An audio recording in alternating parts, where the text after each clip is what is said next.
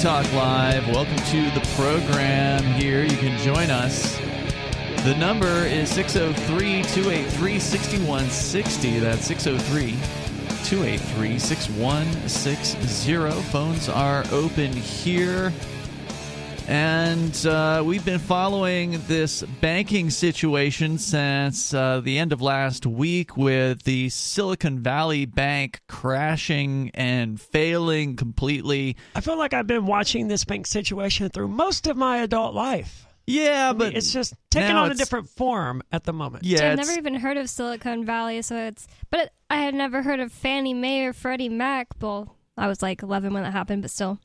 It's getting a little more dramatic now with the banks actually failing and customers actually lining up outside and So a they run on the bank. Silvergate at first, and that's what surprised me about this because Silvergate's failure was supposed to be supposedly being so linked to cryptocurrency. Yeah, Silvergate was a crypto friendly bank uh, that existed in California, that they were doing business with a lot of crypto exchanges, including FTX.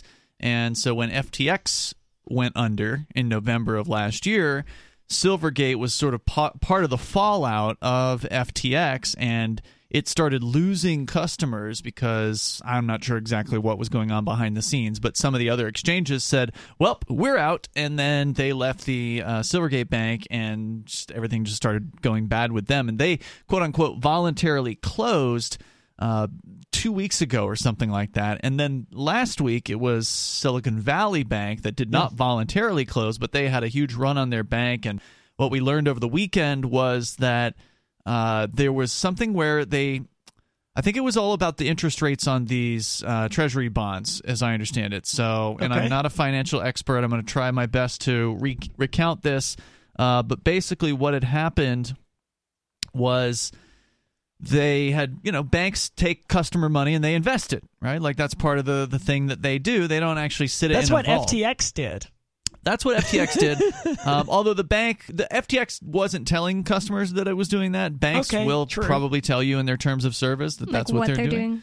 Um, and so they try to make a re- return so they can pay their employees and their stockholders and, and all that, and ultimately give you a very small, crappy return on your bank account as well. You know, point zero zero one percent or whatever it is these days. It's such a minuscule amount that I frequently forget that banks even have interest rates on checking and savings accounts. yeah, it's pathetic these days. So they, I don't know who we are, Ian. Yeah, we didn't get to that point. It's Ian here. And Bonnie. And Aria. So we uh we didn't or that what they did apparently was they did like standard kind of what are considered conservative investments. So they weren't doing like crazy stuff like FTX was. Silicon Valley Bank was? Silicon Valley Okay. Bank. They were just doing like standard conservative, you know, they're buying treasury bonds and, and stuff like that. That's as Uh, conservative as you get because the yield yeah. on those is negligible. Well, that's And they're that's like what changed. super safe as long as the government exists. Right. But that's what changed. Uh, they were also getting the mortgage backed securities, which were a problem back in 2008, if you recall. Um, I do not recall. I couldn't tell you what a mortgage backed security is, but that was one of the things that led to problems in 2008. And so then what happened was these banks, or and it's not just Silicon Valley Bank, they're just the first one that failed. so others could be coming next. And so I hope they will be. so they put in billions of dollars into these supposedly conservative investments. And then the Federal Reserve, you probably heard last year, was raising interest rates, raising Yes. interest rates, raising interest rates. And they said that it's to quote unquote fight inflation. But it was against the advice of like anyone who knows anything about economics and isn't an Austrian. Right. They did a 1,700% interest rate raise in the period of one year. Which is like the most, Lord. the most in, if not a long time, if not ever. It's been a, you know, it was a lot. Seventeen hundred percent increase within a year. Right. And so what that did was not only did it make it harder for banks to issue loans because people are less likely to take out a loan at a higher interest rate. That's Right. how it that's how it supposedly quote unquote controls inflation. It controls inflation not from the printing press and the you know the federal uh, Federal Reserve, but it com- controls it in that banks aren't inflating the money supply by issuing as many loans. Right, and But- it also doesn't work. It doesn't lower inflation or the amount of currency out there. It just reduces the rate at which inflation is increasing. I think that's correct. So then also at the same time, because the Fed's interest rates were going up, the treasury rates also were going up. So what was a negligible rate became not bad. And the, and what what turned out was that the rate that uh, Silicon Valley Bank was offering its customers ended up being a third of what they could get over at the Treasury. Okay. So the treasury rates got much better because of the constant interest rate hiking. So what you ended up happening was these companies, these Silicon Valley companies with billions or hundreds of millions or whatever of dollars in this bank, they pulled their money out. They said, "Well, why do we want to take 1.6% when we could get 5% Right. over here?" And so they Why said didn't Silicon Valley just update their rates? because they were locked in. Oh. So, so Silicon Valley had to sell billions. Uh, they had to like take a penalty to unlock the the thing, you know, whatever deal that they'd had. Sure, but it's still worth it if you're going to make, you know, three and a half percent more. But it still wasn't enough to get enough customer funds out to like there was a forty five billion dollar run on this bank in twenty four hours, Woo, Oh. sucks for them. and they couldn't do it. And this is why cryptocurrency is so superior because you can't have a run on cryptocurrency. These sorts of things can't happen. The cryptocurrency that you have in your wallet is not being loaned out to other people. It is always yours. as long as it's in your wallet. There are Right. things like decentralized finance where you can actually authorize your crypto to be Yep. loaned out to people, and you get uh, a return on that if you do it, and a much better return in many cases than bank accounts, by the way, because these smart contracts have zero overhead for the most part. I mean, once they're written and they're Yep. audited, and there's no bugs in the smart contract. Because if there's a bug, then there could be a serious problem. So I mean, there's it's not without risk. But Nothing is. right as, as as the banks are proving right now. A lot of people think banks are safe, but they are not. Now that's what Joe Biden came out today and he gave a speech saying that the banking system is safe, so you know you can trust it, well, that just means that we're on the verge of collapse. right? if the to- president comes out there to say, "Hey guys, don't worry, everything is fine," the banking system, you know, the one that the libertarians have been railing against for the last forever, and the, the, the where they really escalated railing against for the last several years, those guys. They're doing just fine. The libertarians who have been right over and over and over and over, they're not Ron right this Paul. time. Yeah. they're we'll, wrong. We'll get a little deeper into what happened. So that was just a, a recap of Silicon Valley Bank, which again there was a forty-five billion dollar run apparently on that bank in twenty-four hours. They couldn't handle uh, the withdrawals. People were lining up outside. The bank called the police on their own customers in Manhattan. Cops ended up leaving because there was no one doing anything illegal. And uh, and then the I federal heard government. that. That's crazy. Yeah, and then the federal government came in and seized uh, the operations along with the California Department of whatever banking bureaucracy. This is going to get worse, people. I hate to say it, but it get already a- has. Yeah, get ahead of this as much as you can and withdraw your money now. The news uh, was over the weekend, actually. We figured it was going to be Monday before we heard about another bank failure, but the feds came in and they shut down Signature Bank out of New York City over the weekend. On Sunday, they seized Oh, Signature that's Bank. unusual. Is it Yeah. because of a run on them? Well, we can get into that one coming up here in a moment, but let's go to our very own Mark Edge on the line here. Mark, you're on Free Talk Live. Go ahead. Well, I read Politico.com, and it says here that Barney Frank blames crypto panic for Yeah. his bank's collapse, and Elizabeth Warren blames Trump. Hmm. Wow. Shit, I can't believe she's and then it not has a blaming picture of crypto. Elizabeth Warren that looks like she's some crazy person. Well, Well, if the she shoe is. fits. Yeah, uh, Barney Frank was apparently on like the board of directors of Signature Bank, and he did admit Yeah. that uh, this may be something about crypto, like that the feds or the regulators are targeting banks specifically that are involved with crypto because Signature Bank had uh, accounts for exchanges. Uh, Silvergate, which failed a couple weeks ago, also was a crypto-friendly bank, and Yeah, but the federal government didn't target Silvergate. Silvergate. no, Silvergate had too much that we know money of. tied to FTX, and like Yeah. all banks, they were loaning out money. And I think they had something like a hundred billion dollars of FTX's money that But- they effectively had loaned out. And then people but they said, only failed last night. "No, they felt a few weeks ago." Oh. But then people came around and said, "Hey, we want to withdraw our money back because you know we we saw this stuff with FTX going on, and you seem to have a 100 billion dollar shortfall, so we'd like our money." And they didn't have everyone's money because they had got it from FTX, who it turns out had loaned all, uh, all their money to other people. Well, the theory about uh, about uh, FTX was that it was a federal government plot from the word go. That's right. Go ahead, No. Mark. The um, terribly sorry, I'm being interrupted by a young man. Okay, Okay. it's not Um, impossible. It says here that uh, Frank has kind of switched sides, right? Like, so previously he was, you know, the Dodd Frank guy, But in 2010, when he's no longer in office, he go, he starts going and working for the other side of the street. And he's working in these banks and trying to get the rules that he put in place loosened. Now, who is this Dodd Frank guy? Because I've heard the name before. Barney Frank. He's a former, I think, U.S. senator, oh, so, so this is not Dodd representative. Frank. Representative. Okay, It yeah, is. no, he was the guy behind that. Okay. So is Dodd the One last name of someone else? I think so, yeah. Okay. Yes, Representative Dodd. Yeah. Sure.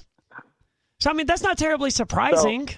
I mean, um, a lot of the people who created these vast labyrinthine laws ultimately regret it and want to see it undone because they realize they're stifling the economy. He said the regulators. This is a Well, quote sure from Frank. it. I think he's the only one who understands it. So they're hiring somebody who understands it to undo the crap that they did. He said And he knows he knew that was going to happen. he said at a I guess This some sort of lawyers do. conference on Monday, Frank said uh, we wanted the fra- he said the regulators quote wanted to send a message to get people away from crypto. We were singled out to be the poster child for that message. He said about Signature Bank. I mean, as And their evil as the government is, and they are absolutely going after cryptocurrency. The fact that I'm awaiting sentencing, you're awaiting sentencing, the Yeah. FTX thing happened. They're absolutely going after cryptocurrency. But I, I just think it's tinfoil hat to suggest that these two things are somewhat related. It's awfully coincidental that the two two of the largest crypto sort of centric or crypto friendly banks in the United States are now out of business. but what about Silicon Valley Bank? Are they? I don't know if they were considered crypto friendly, but certainly they were uh, VC friendly and tech friendly or whatever. But Right. uh, and I don't know, maybe there are some crypto accounts that they have too. I honestly have not heard about that, but I know for a fact that Signature Bank and Silvergate were definitely like crypto friendly banks. And they're they're gone now. Silvergate or sorry, uh, Signature. All of them start with SI, by the way, which yeah, is really that's what weird. I kept getting confused about. I, Signature failed last night. Well, it got like rated last night. Signature is is being handed over apparently to you know the feds, and you know, they may end up getting bought out. Uh, and also, the other thing we need to talk about here is what's happening with the deposits, because this is the other big development. I don't know, Mark, if how close you've been following this uh, situation out there, but the big news is the Federal Reserve announced again over the weekend. So bankers meeting on the weekend, you can tell these people are like freaking out about what to do here. Yeah. Normally bankers don't work during the weekend. So they don't work during the week. Yeah, they put this uh, notice out talking about what they're going to do regarding the accounts because we know the FDIC is designed to cover accounts that have less than $250,000 in them. If you have more than $250,000 in them, sorry, normally when a bank fails, you are SOL for the most part. If the bank is ends up being absorbed or sold, then you might end up seeing your your account. You might end up seeing the balance or a slightly lower balance or a larger, you know, a, a much lower balance. So it is possible that some of these depositors under normal bank acquisition circumstances could actually see some money. Maybe, maybe it'd be 50%. Uh, Right. which is still going to be devastating, but not as bad as, as zero. And that two hundred fifty thousand dollar FDIC guarantee that's up from the. It was written to was be 100,000. hundred thousand, Yeah. but I think it was it two several thousand years seven. I feel like it was more recent than that, but I could be wrong. I didn't remember. It was COVID nineteen, maybe, or it was I the Great was around that Recession that, caused them to say, "Okay, we're going to insure this for even more." But anyway, what they decided to do here was they have made an announcement that they are going to back all of the depositors in both the banks. So in Signature Bank that just failed and in Silicon Valley Bank which I believe had like 200 billion dollars of customer monies in it when it failed. See, And it's then- causing me to put on a tinfoil hat because now I'm thinking maybe they're right. Maybe they are targeting cryptocurrency and the crypto friendly banks. And what they're trying to do here is show, hey, look, all these banks out there, they're bad. They're they're evil. They're going to collapse. Trust us. We're the government. We will guarantee your money. Just bank with us. And oh look, we'll release this central bank digital currency, and then you can bank directly with us. You can cut out these middlemen that just can't be trusted. That is an interesting theory, and it's not the first time I've heard it in the last 48 hours that this is going to be the first uh, reason that they're going to give people to move over to the central bank digital currency, which they don't have in their back pocket right now. that It's they've not like- admitted. Well, yeah, I mean, I guess you could be right How about hard that. would but- it be? well, Just they're in copy the a- process of developing it as we speak, but it has never been actually approved by the federal government, so it still has some steps some hoops to jump through. The I mean, answer to that, Bonnie, is that um, the FBI, it, for more than 10 years, couldn't implement email. Hmm. Yeah, that's true. Uh, but they've got, you know, uh, what? Who, who was it? MIT, I think, was working on this. They have some sort of code that they've been auditing, and they're working on it. Okay, the CBDC isn't. I don't think it's right around the corner, but certainly this could be a, a chink in the armor of the banks, and it could be, and especially if the if this gets worse, if the contagion spreads, I don't know as how they're it saying. Doesn't it always get worse? Well, Sig- Signature Bank is evidence that it has already gotten worse, right? Like they didn't stop it at Silicon Valley Bank, and they think this is going to stop it. They think that by announcing that, well, everybody's going to be backed up. So even if you had a billion dollars in uh, Silicon Valley Bank, they're saying that that is going to be covered. You're going to get the full amount. The government, the F- uh, Federal Reserve, is saying that's going to be covered. Trust government. We, we, we will keep you safe. We will guarantee your income, your money, your lifeblood. We will guarantee it. So this Be was thankful for your God. Well, Af- it's not too hard for them to guarantee this. They can guarantee it. Yeah, I mean, they they just print add a money zero. and give it to you. Oh, but that's the thing. They claim that they're not going to be printing money to do this. They claim, and this is kind of the interesting twist to this, because those of us who are looking at this were saying, well, if they are going to do a bailout, they're going to have to print money. But they seem to have found another way around it. And so here's an excerpt from their press release. Uh, after receiving a recommendation from the boards of the FDIC and the Federal Reserve and consulting with the President, Secretary Yellen approved actions enabling the FDIC to complete its resolution of Silicon Valley Bank in a manner that fully protects all depositors. Depositors will have access to all of their money starting today, Monday, March 13th. No losses associated with the resolution of Silicon Valley Bank will be borne by the taxpayer. So, how are they doing it? That that's impossible. That is literally impossible for that statement to be true. Either because they already printed this money and caused inflation, or because they're going to increase taxes, or because they're going to have to print more money to pay for this money. Maybe they're not printing these exact dollars, Yeah. but they're going to have to print money in the future because now they don't have these 50 billion or whatever. Whatever you just read didn't explain to me at all how they're going to do this. That's in the They're in just going to put it following in bank accounts. They're just going to put numbers in bank accounts because that's Well, that the would other be way print, to print. that would be printing Yeah. money. So here's the way they claim it's going to be done.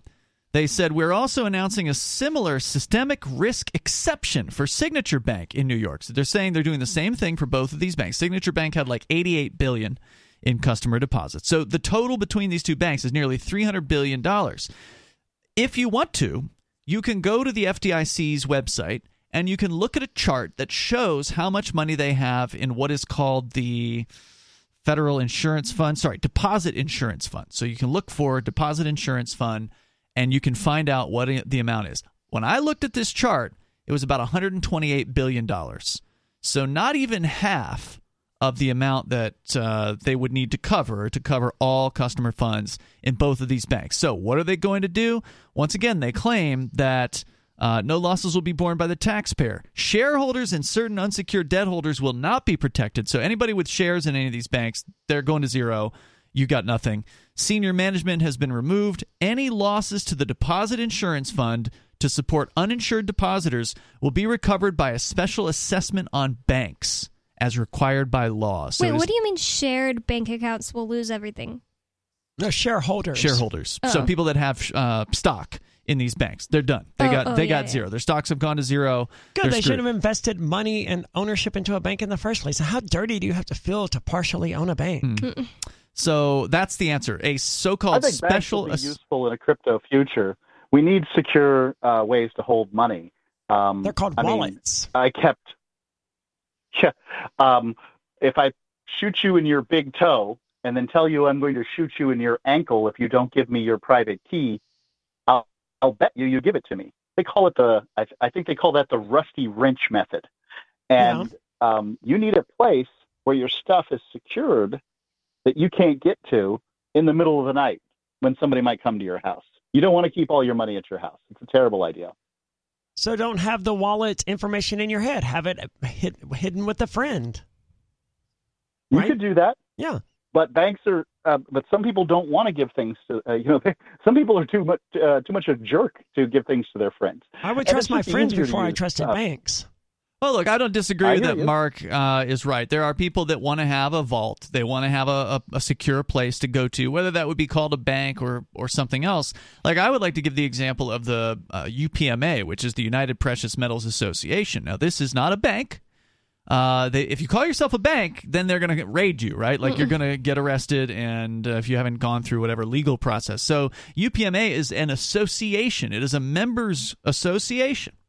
And these members come together and they vault their gold and their silver with this association. They have an actual vault somewhere in Utah, I believe.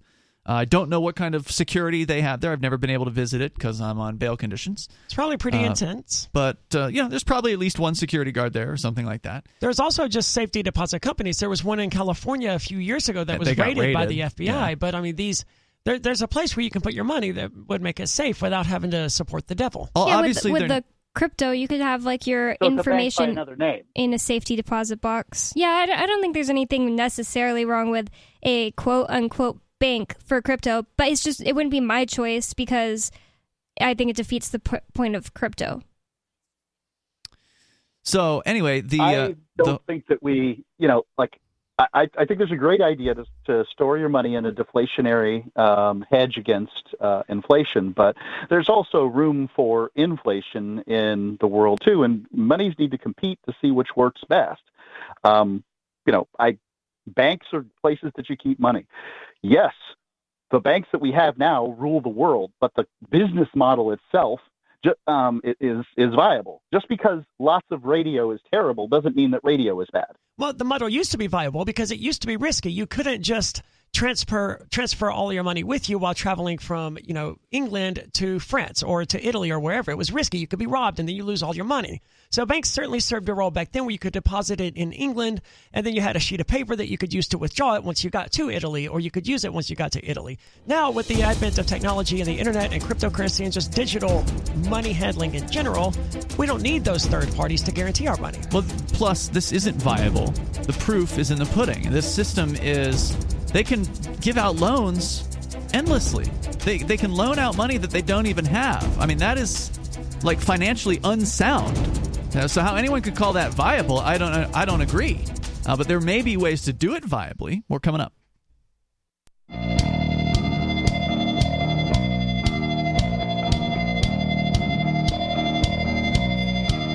It is Free Talk Live. Phones are open here, and you can join us.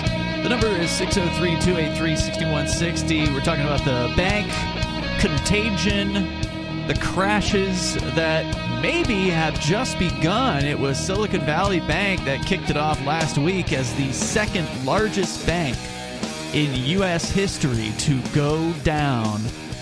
Uh, and this was after, I think it was Washington Mutual, if I recall correctly. That's what the captain said because he used to live out there. Uh, that they were the big one. They were the one that went down in like 2008 or somewhere in that time frame. So this is not quite as large, but pretty close. Uh, this was like 200 billion, and Washington Mutual was 300. And that makes sense because Washington also has like Silicon Valley stuff. Yeah, it, yeah, that's true. It does. Uh, so uh, here tonight it is Ian. It's Bonnie. And Aria. Also joining us, uh, we got Mark Edge on the line here. Mark, you had some more comments. Go ahead.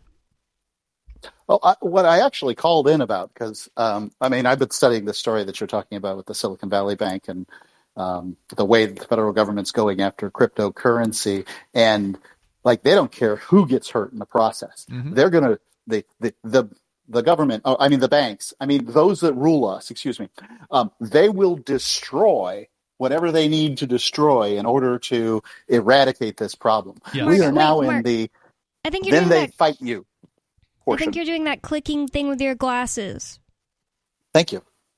So, um, but actually, what I wanted to talk about is I was looking at these uh, statistics on movers to Florida um, because you know this is where I've spent the last couple of months, and I've just seen a bunch of people moving. You know, probably for the great weather, the low property taxes, and the uh, COVID freedom. Um, but then I saw that you can own a piranha in New Hampshire. so I, I realized that you know Florida is going to just see a you know a dead stop in this immigration. And what I was wondering is, What is what's that the new? best place for what's the best place for somebody who wants to run for New Hampshire House so they can make sure the piranha freedom stays at the heart of New Hampshire? What, what's the best place for them to move? Are you asking to What? which town they should move in New Hampshire? Yeah.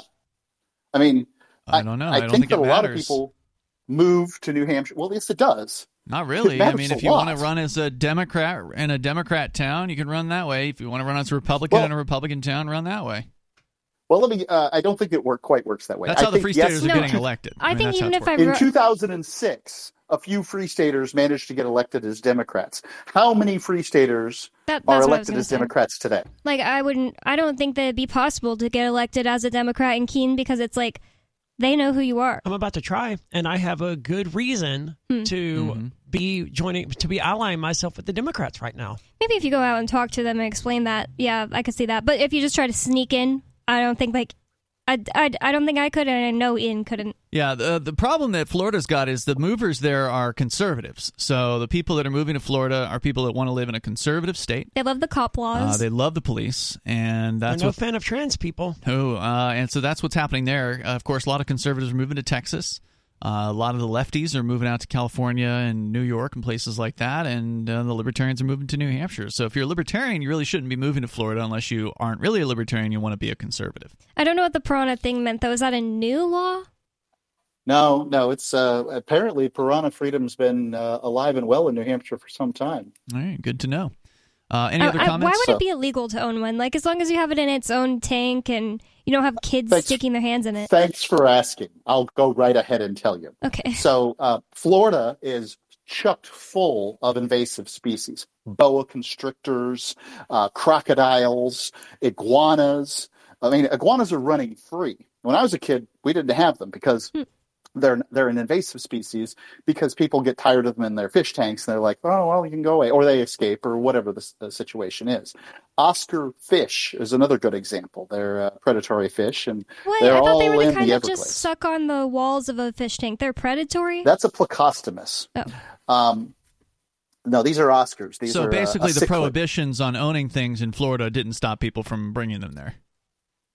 They did not, Yeah. but um, and I don't think that they'll necessarily stop people from I don't know smuggling piranhas from New Hampshire down to Florida, um, and then once they get out in the Everglades, then God knows we're going to have a few rednecks get uh, eaten alive, or maybe the skunk ape. I'm not entirely sure, but Well, we um, don't seem to I'm have a not claiming- piranha problem in New Hampshire. Yeah, it'll make for a good Florida man story if that ever happens. Well, that you can't get a have a this is the difference though aria you can have a piranha problem in florida you cannot have a piranha problem in new hampshire it is No, simply just die.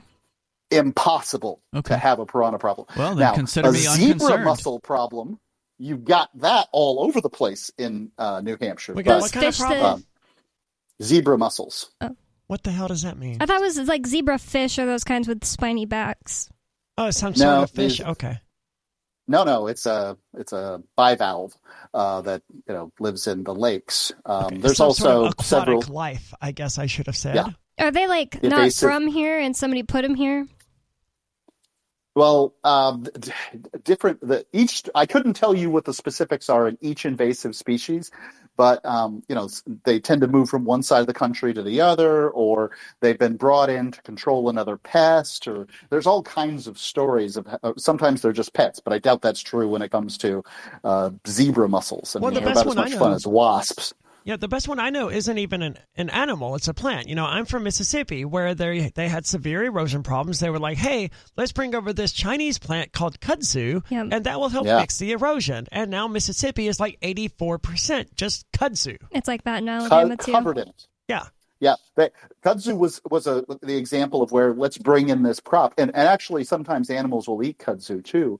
Um, there was good reasons to try kudzu, and boy was it a failure. It's the entire South. It's not just Mississippi. I mean, North Florida all the way up to you know somewhere into like Tennessee area. It's terrible.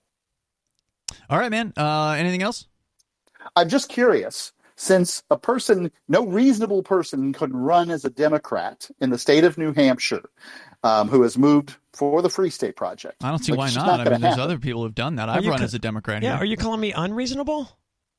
You're not going. Um, I'm, I'm going to guess that neither of you are going to win. I'm going to guess that neither of you are going to be welcomed by the Democratic Party. You I have not provided me with anybody who has won as a Democrat who you would call a libertarian free stater in the Yeah, last not, ten years. It's not an easy party to uh, infiltrate. That is for sure. I think that there That's are free staters sure. who are working on that. I don't see Uh, why it's such a big why deal, bother? though. Check back in a few years because I'm not welcome among the Republicans, Mark, and they've made that abundantly clear. Well, here's why you bother because it's important to infiltrate both parties. I mean, we have enough libertarians here to where we can start doing this more effectively with the Democrats. And that will really frustrate the hell out of them. They're already frustrated. As you can see if you've been wouldn't watching the you win? NBC Boston documentary series at NBCBoston.com slash free state. What's that, Bonnie? D- Hope Damon, the re- Democratic representative that or representative that called us an invasive species at the anti-free state rally in Keene last year. Last night, she said some free staters in the House are Democrats. Hmm. Well, they may very well be. I don't know, but I um, I have yet to find anybody who says that they can that, that they are like that. This is a Democrat who is also a free stater, who's also a good libertarian. It would be a There bad are idea certainly to some say you're a free turncoat stater. libertarians Mhm. that are that have been in the House as Democrats, but you know, their voting record is not real good as rated by the NHLA. I'll prove I would just go ahead. I'll prove this? your statement wrong, wrong uh, tomorrow as soon as I switch my registration to the Democratic Party. And then Well, how's that going to prove Well, him wrong? Well, he Ari, said I'm there's no Democrat who's a good libertarian. Ah, okay, gotcha. There are definitely Who's in the Democrats. state house? Yeah, okay, in the state house. I got you on that one. well, there aren't um, very many I- free know, staters Ari, in general who I are good support you libertarians. thoroughly in your goals in whatever you're going to do. Thanks, Mark. But whatever goes on in Keene is a sideshow compared to what's actually happening in politics in New Hampshire. I don't think it has anything to do with Keene, but I do think I guess Arias you don't is- have an answer to my question. What was the it. question? Where is a good place to move? Because it certainly isn't Keene People to should run as a move. Democrat. People should not move to places just specifically to run for office. In my opinion, you should move somewhere where you can get work. You should move somewhere you think is beautiful. Uh, you should move somewhere you like the community, and then as a tertiary consideration, maybe consider the political situation. I think Hooksett is a good place for a free state to run, run for president, or not president, uh, representative, because we had Gerhard and Michael Yakubovich, and Yeah, those, those are are like pretty much. Oh, but I if you're saying about as Democrats. a Democrat, I don't know. No, I'm not. I, What are you I'm asking not. then? No, no libertarian Then the will answer's Hooksett. ever get elected as a Democrat. Well, that's already been New- proven New Hampshire. false. okay, well, let's All give that a shot in a few years, Mark, because I won't be able to run All while right. facing I'm a federal sorry for making.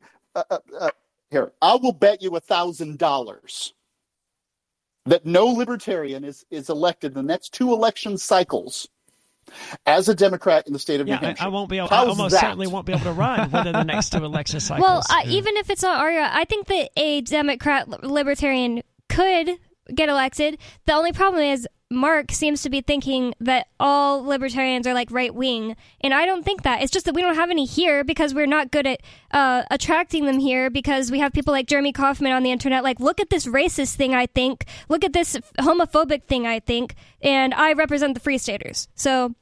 That's why Well, there are plenty of left wing libertarians. think that libertar- I don't think that libertarians are conservative. What I think is is that the Democrats in the state of New Hampshire think that libertarians are a better match for Republicans than they are for Democrats, and the libertar- and That's the a problem, Democrats are vigilant, vigilantly They are, yeah.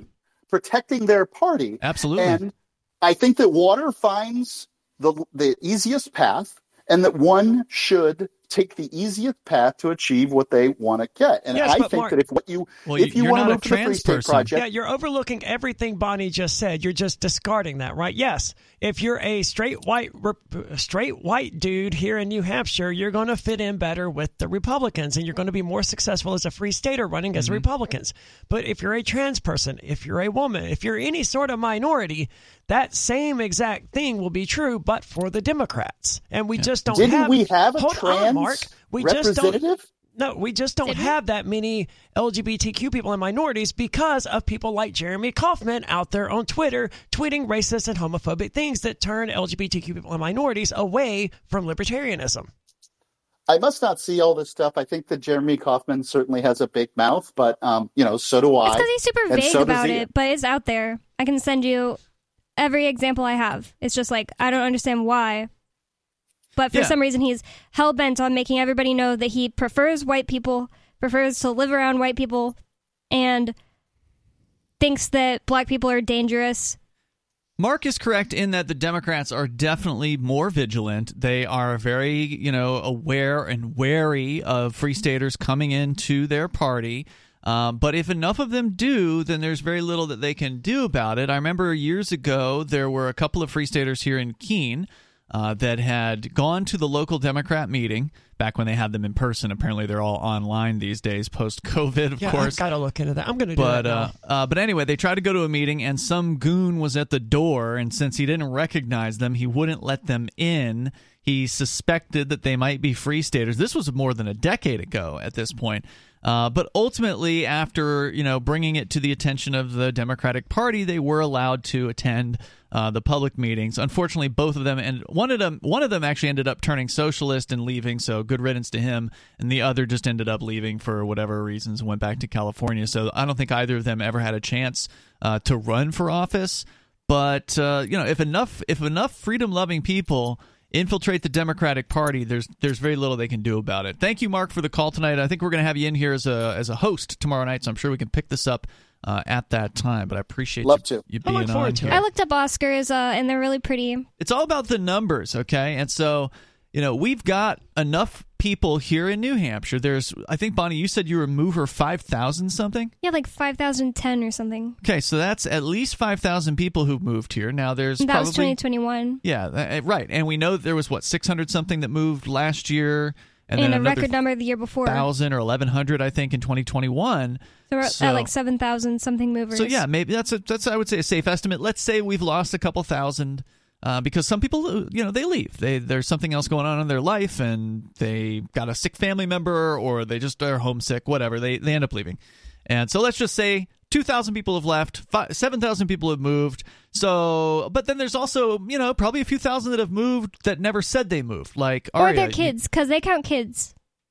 So like They some do might be kids? kids. Yeah, like the 608 number from last Mhm. year. I think it was 608 or 680. includes kids. Includes like babies and children. Ah, okay. Well, they're going to grow up and hopefully become libertarian, but I don't Yeah. know if I would count them. Uh, because not always. They don't always become libertarian. Exactly. Sometimes their parents end up. Uh, it's not fair to just count them as a libertarian The just kids- because their parents are. Sometimes the kids end up communists. You know, when their parents are libertarian. I mean, Unfortunately, and every kid goes through that rebellious phase, Yeah. right? Where they're not going to be like their parents, like between the ages of 12 to 16 and maybe Yep. 17. And eventually they'll come back to their roots. So to. Not every Maybe. kid. I don't think Ovens O'Brien was ever a rebellious socialist or whatever, but many people do intentionally go against whatever their parents believed. And then they do ultimately come back to that. sometimes it just depends. So Yeah. you've Malia got thousands. Obama has been smoking in public. You've got thousands of people who have moved here uh, as part of the Free State Project, or not as part of the Free State Project. Aria, I don't believe you ever signed with the Free State Project. I did not. And the NBC Boston documentary actually, people actually called me today. They're like, "Hey, look, uh, we've we rewatched some of your interviews, and you said in there that you're not actually affiliated with the Free State Project, but in the episode Right. that released today, when I spoke, it had me listed there as a Free State Project member. What They did were- you say to them? They well, they asked. They want to know if it bothered me first Yeah. of all. Well, first they want to know if it was truly accurate because if it wasn't accurate, then they would go in and change it. I was like, well, I don't want you to do that. Uh, it's it depends on what you mean by free state, whether or not I'm a member Yeah. of the free state. And I, I would suggest that yes, in this context, and there's no harm anyway. I don't mind being affiliated with the free state. I'm just not. I've been mislabeled plenty of times. I actually they reached out to me similarly as well. You're referring to the NBC Boston documentary series that has been going on for some weeks now. This was episode 10 of 11. So the final one is coming up next Monday. Um, and I believe Aria, you're going to be on a live watch party for this episode that came out today, this Friday, That's in. Boston at the NBC studios. So they reached out to me as well, and they said, "We've heard that you're not a Free State Project participant. That's the term that's officially used, but they're using member in their." Documentary and I said, "Well, it's true that I did resign my participation in the Free State Project in 2016. However, I don't really care if you list me as a member because I do support the Free State Project. I do uh, give money to their events. For instance, we bought tickets to the Liberty Forum, and we bought tickets to the Porcupine Freedom Festival, and you know, last year Goldback, which I was uh, helping sponsor." The uh, Liberty Forum. So I've sponsored their events, even though Free Talk Live is not a sponsor of their events. We still support uh, what they do. So oh, I don't absolutely. care. I, love said- the Free State Project, and I love the idea of moving libertarians to here in New Hampshire. But I think Bonnie is the only one in the studio who's an actual participant of the Free State Project. Yeah, I signed it. So a Captain Kickass, who's a regular co-host here, also not a Free State Project signer. Joa didn't sign it. Yeah, so there's a lot of people that we know at least that did not sign up. So so where that actual mover number is, I don't know. So I say all that just to go back around to what Mark was saying about, oh well, we don't have the ability to, to you know, run candidates as Democrats. It's like, well, it's certainly true that the Free Staters have focused on the Republican Party to start, and that's because the Republican Party is weak. The Republican Party is pathetically weak in New Hampshire. That's It's- also true. It's aged. It is elderly. And a lot of the things that they claim to be about, Mm-hmm. they're not really about. But a libertarian really does believe in and, and could run on like lowering taxes. Sure. And then get uh, voted in for that. There's just like fewer things like that with the Democrats, but there are some. You just have to couch your beliefs in terms that ren, you know, Yeah. that kind of ring with the Democrats, basically, And that's it can be easy to done. do. Yeah, I think Mark was uh, going to say that, you know, I won an election as a Republican or whatever. He started to say that before we moved on to a different topic, but that's not accurate, first of all. I mean, he was probably going to say primary. I did win a primary that's right. as a Republican, but it was uncontested. right. And I, Except for a write-in. yeah, I got surprisingly good results, amazingly good results. And even in the general, I received something like 20 to 25% of the vote. If you take out the 7,000 that went in Westmoreland that didn't actually exist, I think it was about 25%. And that's really, really good for a trans Satanist anarchist. But if I had been running as a Democrat, I'm confident, maybe not as sheriff because they are they're the Democratic candidate they run is the standing sheriff. Mm-hmm. But if I ran for state rep or something as a Democrat, I'm confident I would win.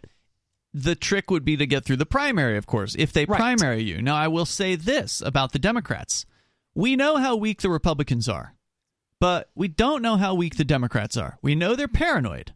We know they're always on the lookout for free staters and libertarians infiltrating them. They got they got crazy about it last year during the election because word got out that some free staters were running in Manchester.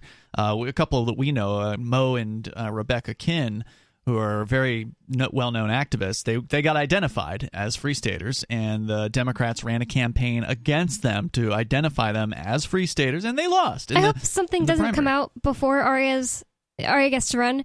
That's like the masks, because that's. I mean, I hmm. maybe you would just wear a True. mask to get along with them, but I wouldn't. God, I would Yeah, not be able to just wear a mask because that's something that was like I'm not putting my nobody health in could, jeopardy. no one could, you know, get past that. You know, And it's true that I don't necessarily have. I, I may not win. You know, I'm. I'm just. I would. I bet I would win. You have a chance, Right. But that's because it pays like Mo and Rebecca, they, they don't have the advantage that I as a trans person have with That's the true. Democrats. And let's just be honest here. If I go into the party and they shun me, It's going to look real bad for them. yeah, there's there's no recovering from that. Right. All I have to do is point at them and say you're being transphobic. And the same would be true of, you know, black people or openly gay Yeah. people or any other minority showing up to the Democrats. They can reject Yeah. Jeremy Kauffman. They can reject Mo. They That's can who should reject to- all yeah. these people. That's who should totally run for, uh, you know, join the Democrats in. New Hampshire as free staters.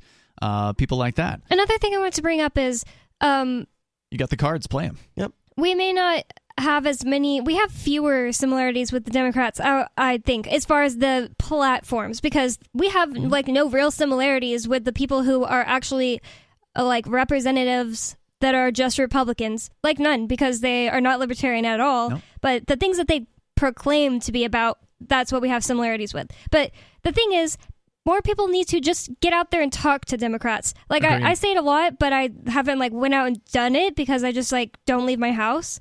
But whenever I went to go hold signs or Matt Matthew Santonastaso, and I've said this a million Who's a. Republican, uh, but a yeah, free stater, libertarian. it was so easy to find things to talk about with the old ladies that were crazy Democrats around me, where they were like starting to think like. Wow, okay, you're holding a sign for this Republican we're supposed to hate, but like you like drag shows too? We we went to the one at the Colonial Okay, nice. and uh, like I said something, I got in a fight with this man from the inside of the voting place, Mm-hmm. and I, whenever he left, I told this lady next to me who like came to like kind of ask me if I was all right. I was like, I'm not just gonna uh, take his answer just because he's just like a, a white old man. He just expects me to take his answer, and she was like, "That's right," yeah, smash the patriarchy. But it was also just the truth. I mean, it's statements like that. Like, I agree with so much of the Democrats' ideas, at least in principle, the, the gist of them, the basic ideas behind them. A lot I of just, them just want to help people. yeah, I just disagree with the methods for Right. achieving those goals. Right, and this is how getting involved in the Democratic Party and in the the leftist movements and such is how you end up building bridges uh, with these folks. For instance, there was a bill to abolish the war on drugs here in New Hampshire. It was put forward by uh, again Matt Santonastaso, who's a Free Stater Republican rep, but it was a straight up you know, as pro freedom bill as you could possibly get. It would just literally strike the entirety of the drug prohibition statute. Just Sounds like re- Matt. Get, delete it and replace it with nothing. Awesome. And 70 people voted in favor of it on the state house floor after a short uh, discussion. 35 of them were Democrats. 35 were good. Republicans. So you got yourself a coalition there between those sides, and that's how you come. You know, you come together on the issues that you agree with. If you run as a Democrat, you run where you take the basic concepts of what these people want. Like they want to help old people, they want to help sick people, they want to help poor people, right? Like that's pretty pretty common among the Democrats. It's just that they think it's okay to do it with a monopoly on violence, and that's the thing they're missing. They are against corporations. We're against corporations. Yep. The thing they're missing is that the government is a corporation. The government is a monopoly corporation, so it's like the worst kind of corporation. So we can help some of them see these things. Others will never see it. They're going to die and they're going to be a stick in the mud. And that's true of the Republicans as well. In fact, uh, another bill that came up last week was a bill to end prohibition of DMT, dimethyltryptamine, which is a fast acting psychedelic substance that's pretty amazing. And that got 97 votes in favor of it. Now, unfortunately, it didn't get a roll call, so we don't know who Yeah. voted which way on that particular bill, but which is crazy. 26% of the state house voted to end prohibition on DMT. And who spoke in favor of it? Two Republicans, one Democrat did. They were all under the age of like, you know, 35 though. Did that So, Jonah Wheeler guy? Jonah the Democrat, yeah, black guy who's in the state house. And you know, he's a lefty just social justice activist, but he's with us on the war on drugs. Yep. You yeah, know? he's really cool. Hey, seems like a cool guy. Um, there's more coming up here in moments. The number 603-283-6160. It's all about the numbers. The Republic, the Free Staters are doing a great job taking over the Republicans, and we can do just as well. It'll take a little longer, but we can do it to the Democrats, and it will drive them screaming, the worst of the worst, from this state and into the arms of New York and Massachusetts, where they truly belong. More coming up.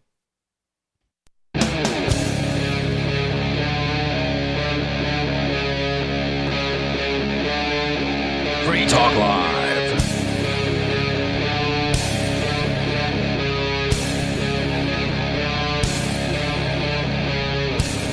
It's Free Talk Live. Phones are open here if you want to join the show. We kick off the second hour. And I want to get back into the bank news because this is definitely the biggest story, uh, well, maybe on the planet right now. According to uh, Greg from New York, he gave us a tip that apparently European banks also taken a beating today in the European stock market. We can talk about uh, what's happening here in the United States with another bank failing over the weekend, being seized by the federal government. Here tonight, it's Ian. It's Bonnie. And Aria. But we also have your calls and thoughts, uh, so we're going to go to those first. And we'll start with Crichton on the line in Kentucky. Crichton, you're on Free Talk Live. Go ahead. Hi, guys. I wanted to actually re- uh, respond to uh, my uh, spirit host, Mark, Okay. um, about his his his in his view his the fault of the Free State movement moving into the Democratic Party. Um, I'm actually going to disagree with my spirit host. Hmm. Um, and and the reason I do this, I, I disagree with him because I started out my political life as green. Hmm. Um, You said as green? As, Yeah. as, as a green. Right. As Green a Party. Green Party. Yep.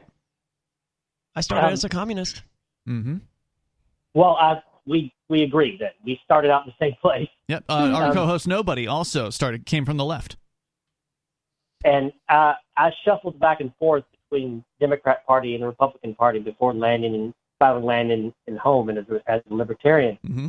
But in my shuffles back and forth, I was able to integrate quite well into both sides, and I know how both sides talk, how both sides operate. I could do it, and I know that the trick is is that what he I think I think that he was complaining about is that because oh, uh, free staters in general are very open people. Um, I think they should be. I know the big complaint is that free staters are getting elected here in New Hampshire without being open, that are they're concealing uh, their belief systems. And if there are people doing that, I think that that's personally, I find that to be wrong. I would not, I, I would not advocate for that. Uh, although it is politics and politics is dirty, so I understand why people feel like they might need to do that in order to. I don't really. I, I agree with Jason Osborne on this. It's like, why do they have to uh, disclose every single thing they're a member of? As long as they're disclosing their um, their beliefs. their beliefs when they run for office and what their platform I'm going saying. to be. I- like no one else has to dis- disclose what church they're a part of. Yeah, and I'm not talking like about that. if they're disclosing their free state or not. I'm talking about whether they're disclosing if they're actually libertarians, right? Like if they have liberty oriented beliefs and if they're trying to hide that, if they're pretending to be a communist or something like that, then I think that that I could not do that personally. I would not advocate anyone do that because I think that that's, you know, fundamentally dishonest. Um, I would suggest it's fraud. I think Yeah. it would be impossible for a libertarian to pretend to be a communist. I think it would be be hard. hard. But It'd be really hard. uh, I mean, there, there are libertarian but there are- socialists out there who are basically communists, and uh, they they don't really need a kind of conflict. Well, I might disagree with that, but it might be mentally conflicted there. But I wouldn't be able to pretend to be a, a socialist. It was it was shocking to me when I realized the nature of the Green Party was, in fact, a socialist party for for uh, nature. Well, to be fair, when I when I run as a Democrat here in the near future, when I switch to being a Democrat, I'm obviously not going to hide my libertarianism or anything like that. But as you started saying a minute ago, it's about it's about choosing what talking points you want to talk about and choosing how to talk about those particular talking points. I wouldn't go out Yep. there and say, you know, abolish the school system, reduce taxes Right. to zero while running as a Democrat. I would still hold those beliefs. But if I was doing a town hall, those wouldn't be the things I put front and center to talk about in front of a room full of Democrats. But if I were talking about abolishing the schools, I wouldn't use it in those terms. I would say, let's give the ownership of the schools to the teachers and the staff. Then you've got an employee owned co op, basically. yeah, that yeah, I like uh, that. Good. That's the way you do it. That's how you keep the existing structure in place and you literally hand over the ownership of that institution to the people who've worked there. And it could be based on tenure or whatever, or divvy it up evenly. The, give the janitor an equal share as as the teacher and as the principal. I mean, so you know, whichever way, it's fine with me as long as it's Yeah, no longer and, uh, taxpayer funded. and uh, uh, crime punishment reduction is definitely a leftist uh, point of view. That would work well. Yeah. Criminal justice system uh, re- reforming. Reform. Yeah, there's a lot of that stuff. I mean, to be fair though, there's a lot of uh, crime and punishment Democrats, just like there are Republicans. I mean, as much as the left wants to masquerade as though they're concerned about that issue, many of them are still ardent drug warriors. I mean, we saw the uh, the drug bill here that would have ended the war on drugs entirely, and 35 Democrats voted for it, but the rest of them voted to continue Yeah, the war can- on drugs. I wanted to. I'm glad you brought that up again because that's amazing. Getting 70 people to actually vote on ending the drug war entirely. First time out. This has never been proposed before. So for the first time, I think 70 is actually really great. And it had zero fanfare. There was no media attention for this. The only people who spoke on it were Bonnie and, and me and the sponsor of the bill at the at the hearing. There was literally no one else. Like the, the state didn't even bother to uh, send someone to speak Yeah, on the the cop was there and just didn't. He just sat there. Yeah. He, he signed a piece of paper against it, but he didn't actually. Uh, the state state cop that goes and testifies against all these things. He he didn't even speak on this one. So Horrible like, they, pig. They didn't think it was going to go anywhere. They thought it had no chance, and they were right. It didn't really have any chance. But uh, seventy isn't bad. That's a start. Anyway, Crichton, what else did you want to say? Yeah, that's just what I wanted to bring up. Thank you. Thanks for the call tonight, man. I appreciate it. The other thing I want to add in here is as a libertarian activist, someone who's been involved with the Libertarian Party for some time, who resigned from the National Libertarian Party in 2008, which I did because of the frustration of having Republicans infiltrate the Libertarian Party and then so successfully that they might I might add that they ran former Republican like office holders as the Libertarian Party presidential candidates three elections in a row. 2008, it was Bob Barr, the former U.S. representative drug warrior from Georgia. Wow.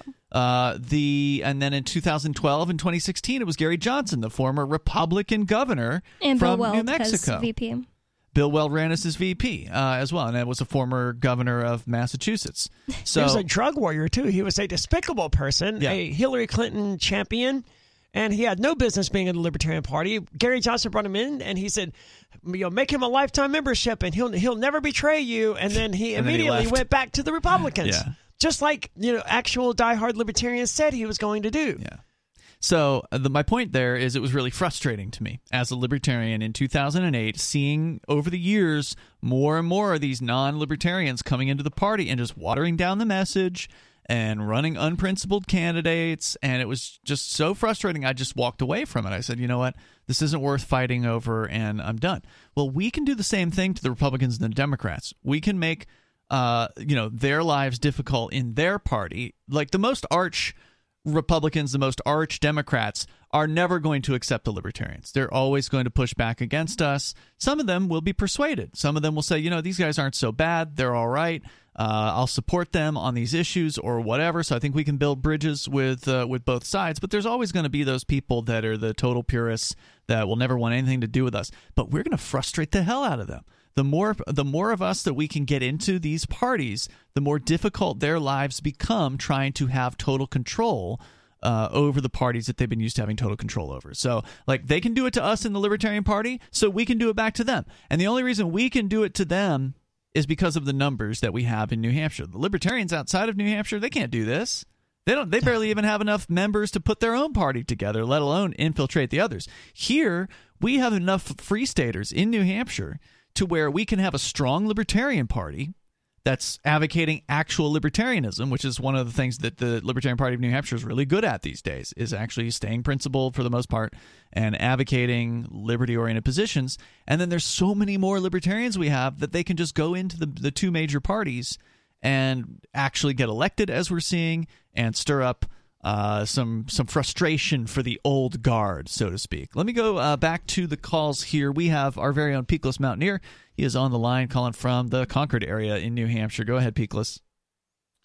Yeah, so I wanted to talk about uh, Signature Bank and Yeah. its closure. Yeah, let's talk about that because we know that uh, Silicon Valley Bank had like 200 billion in deposits, and Signature Bank, I think it was like 88 billion or something like that, and they got frozen uh, by the feds and state regulators this weekend. What uh, So, what's the skinny on tinfoil hat moment before. Earlier, you said all three banks' signature. What are the other ones? Silicon Sil- Valley, Silicon Valley, and Silvergate. Silvergate. All three you said start with SI, which Mm-hmm. is in Spanish C. So that's CCC, which is 333, and G, uh, whatever it's called. Not geometry. Numerology, Yeah, yeah, yeah. That's 333. So that could be a and that's signal. half of 666. Yeah, but 333 is also a number that they use. Okay. So it could be a symbol. I don't know enough about this. How do you get from CCC to 333? Because C is the third letter. It goes Oh. one through oh. nine and then The restarts one through of nine. C. Okay, gotcha. Okay, thank you. Yeah, sorry, So- I meant the letter C. So it goes from it's green language. C can be the letter C. Okay. And you get the C because it's yes. and that Yes. means something to some people? It's it, exactly. It's like a shout out to them who are in the know, who see like those with the eyes to see see that. Okay. What do you think, Peakless? Okay, well, I'm going to work my way back from tinfoil hat here. um, so, my most tinfoil hat thing, or at least I thought it was, so as soon as Signature Bank went down, I'm like, oh crap, they are targeting crypto friendly banks. Mhm. Now, I thought that was like maybe a little far out there, maybe a bit of a reach. And then Barney Frank comes out and says it. Mm-hmm. and and specifically says the regulators did not have to shut down signature. Really? okay. So what we know is that uh, that the first bank that got targeted targeted was the okay so not including silvergate because that was kind of its own thing. And i think that is what uh, triggered this plan. So silvergate goes down. That is uh, exclusively crypto friendly basically just doing crypto Hmm. then we know that the second largest bank failure in American history is specifically targeted by the California regulators. Yep. So they turn that bank over to the FDC, FDIC uh, for bankruptcy, essentially. And then we have a New York bank that is especially known. I mean, it's still a bank. It, it, it does bank things, but it's especially known for being the biggest crypto friendly bank. And they target that one and turn that over to the FDIC. Mm-hmm. I don't know how crypto friendly they are, though. Like, I, I don't know that. Am Uh, I- I've seen their Signature? name. Yeah, they they Yeah. they had some exchanges, I think. okay. Edge Wallet said they did not bank with Signature, so that's good. Okay, but uh, I, what I heard with Signature was that there was a small run on Signature Bank of like 10 billion or something like that. Like so that's not enough to kill the bank. So, what was the excuse that they used to take this thing over? Do you know? I don't know what the excuse was. They Hmm. said that uh, they're trying to prevent a uh, cascading effect. So it's it's nonsense. They're they're throwing fog at this. Mhm. Now what they're really doing is they're telling every bank, you better get out of this industry or we will not protect you anymore. Right. Because every bank in order to compete has to do an unbelievable amount of shady nonsense. So they get protected by the regulators. Now, what they're uh, so number one, they're telling all of their banks stay out of this market, Mhm. or else we will not protect you. You could be next. also- exactly, and they're also letting everyone know that like it's go time, it's on. We are willing to take down our own banks in order to fight cryptocurrency. wow. See, I'm getting sort of a opposite perspective. Like they they lost FTX and all of the FTX customers, all of the exchange customers, they're SOL. They're going to lose their money. But the ones who went to a conventional bank and who have problems that are identical to the problems that FTX face, you know, of not having enough liquidity, not having the money they're supposed to have, all as long as you went to an actual bank. You're protected. The FDIC is going to have your back. They're going to make sure you get all of your money back, even if it's above what they were actually supposed to insure. Well, that is another way to look at this, Peakless. I mean, the you got the federal government announcing to uh, yesterday in a press release that they're going to be backstopping, uh, giving you know backing to all the customer deposits, even the uninsured ones. In Signature Bank and at Silicon Valley Bank. So, I mean, that would suggest that they're actually I mean, inadvertently, maybe helping these cryptocurrency exchanges and businesses because they would have been up S Creek, and now they're going to use other fees from other banks and the federal, what do they call it, the Deposit uh, Insurance Fund to pay them all off. So everybody with a, a billion or two or whatever in, in their account, they're going to get access to it this week. Yes, today, apparently. Well, and a lot of these customers are going to go to the big banks, especially uh, J.P. Morgan Chase. Yeah. And now it's going to have control over these uh, companies. True.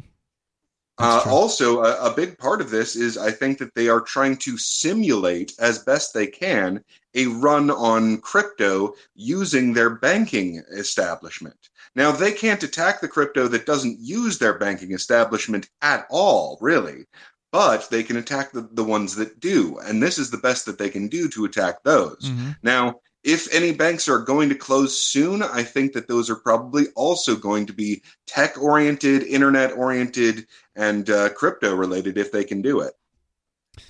Oh, and uh, uh, an important fe- uh, feature that, that Aria touched on is that uh, they say that the taxpayers aren't going to pay for this, and it, it's it is money that they already printed up. So when Right. they printed the six trillion dollars that they handed out during COVID, about half of that, so about one trillion went into the foreign markets, and about two trillion went into the excess reserves. So that's the banker's bank. So that's Hmm. just being held in savings, and I still think that's what they're going to use to back the FDIC on this. Well, so they had said in their uh, press release. Now, who knows what the, the truth is? But the claim in their release here, according to the Federal Reserve's own website, is that any losses to the Deposit Insurance Fund, and right now I believe that has about 128 billion in it prior to Silicon Valley Bank failing, and Silicon Valley Bank, as we know, is about 200 billion in, de- in deposits. So you add to that uh, Signature Bank, and you're up to about 280 billion or so. So it's more than twice what they have in the Federal Deposit Insurance Fund. So that's going to be wiped out here. And so then they're saying that supporting uninsured depositors will be recovered by a quote special assessment on banks. So they're basically going to raise the rates that the banks are having to pay into this uh, deposit fund or something like that.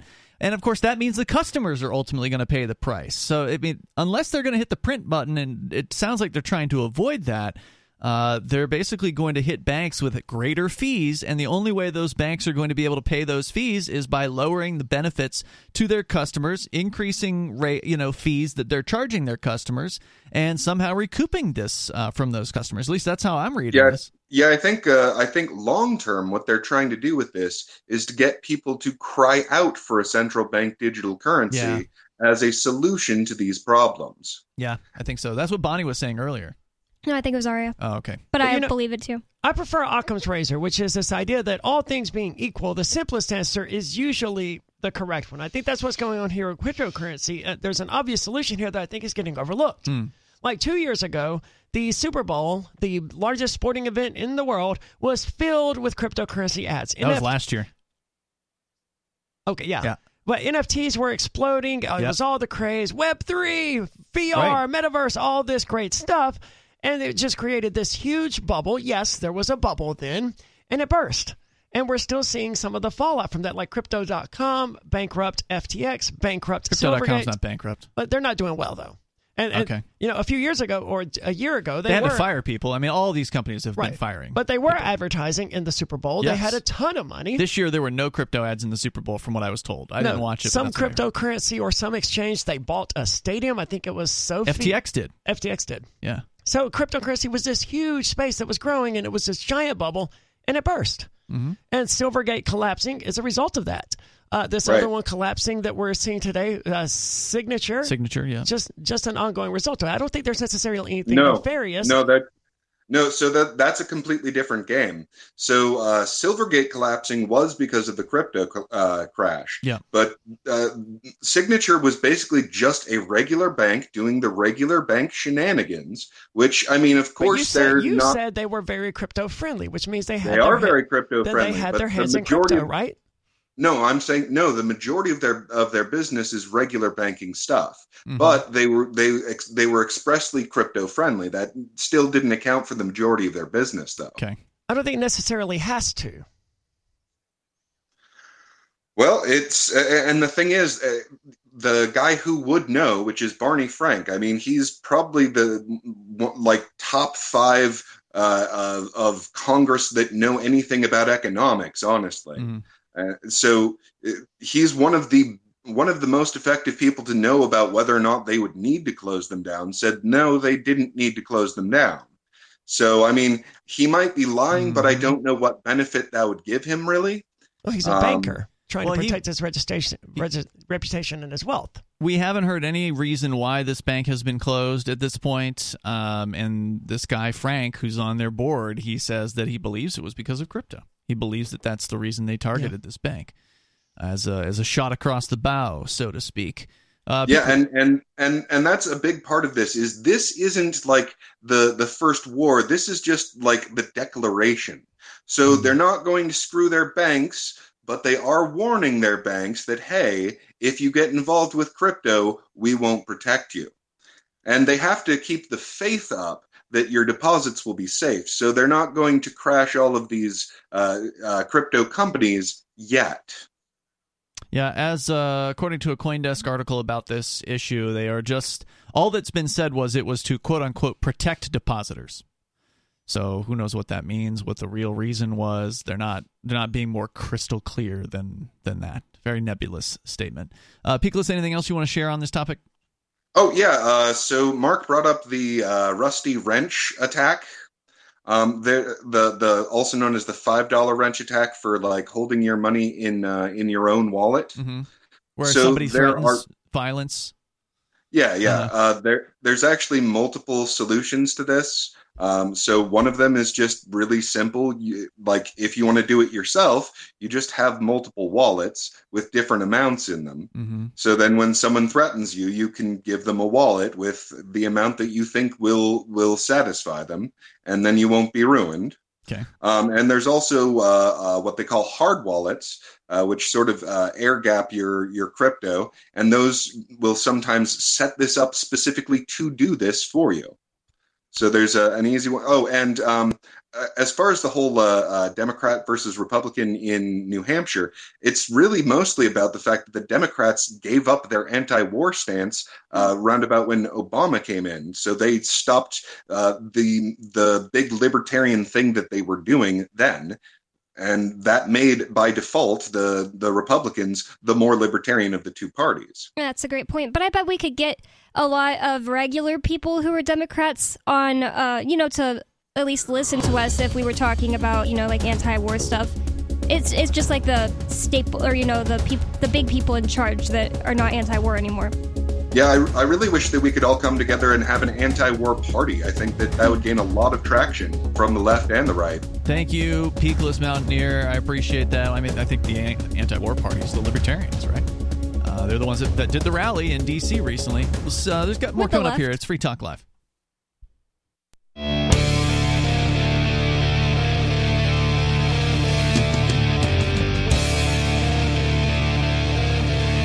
It is Free Talk Live. You can join us here and bring up whatever you want. The number is 603 283 6160. That's 603 283 6160. You can join us online. Just head over to freetalklive.com and you can support the show on the website or through the website uh, via the AMPS program. amps.freetalklive.com is where you can sign up, as Conrad has done.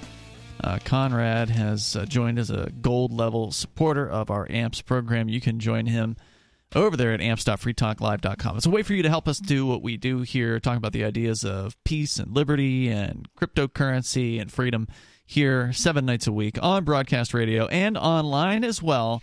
And you can do that over at amps.freetalklive.com. amps.freetalklive.com. It's our Patreon. You get some cool perks when you sign up, like access to the AMP only podcast that has the full radio show archives without any recorded commercials. Just go to amps.freetalklive.com and you can get signed up there. Let's go to the phones here. Ricky is in Pennsylvania. You're on Free Talk Live. Ricky. Thank you there, brother Ian, sister Bonnie, sister Aria. Ricky, have Why- you uh, have you decided to begin calling again? Because last week you said you were no longer going to call when Aria's on the air. Oh, No, only when she's hosting. why is that? She's hosting tonight, No, no, he She's means for a seat. huh? She's co-hosting. Oh, I see what you're saying. so, so why is that, Ricky? All right. Well, huh? Why is that? I don't think it's important to get into. There's something much more interesting. All right, Okay. what's that? Well, uh, I heard what Sister Aria said about being a libertarian and running as a Democrat. And that made me think of my own experience, which I wanted to throw out there for discussion. So in late 17, going into 18, I was running for representative of District 189 against the incumbent Rosemary Brown, the Republican. Now, at that time, I was doing very well, as Ricky from the Commonwealth. I had support from the police. I had support uh, from an arms manufacturer who contacted me. I had support from local businesses and establishments in my district. I also had support uh, from the pagans. Now, when I say that, I mean the, the what they call the gang, but I call the club of my district. And even though I didn't want it, I inadvertently gained support from the Klan. But here's Wait, who is what the happened. pagans? Sorry, I just want you to go back. Who, who are the pagans? Well, they're a group that has districts all across the country. Kind of like Moose known as Lodge or Elk Lodges. They're known as the street gang, but I call them the club because they're very misunderstood. Okay. Oh, okay. I've never No, no. heard of these people. I mean, I've heard of pagans, but I Yeah. didn't know there was a street gang. No, and, I, and I'm a Satanist who has dabbled in Wicca and other Celtic and pagan traditions, and I've never heard of this. Well, Nonetheless. Take his word for Sure. it. Okay. Okay, but the point is, I did at a point uh, speak to a chairwoman, and she like she knew what I was all about. You know, the, my whole stance. You know, everybody did because of the show, secession, right to bear arms, my economics. Uh huh. And you're running that. as a Democrat. right, and everybody knew it. I'm Ricky from the Commonwealth. There was no secret. Everybody knew it. Okay. Well, here's what happened. I ended up being invited to quote a meet and greet. And what happened was I get there on time. Well, here they were already done.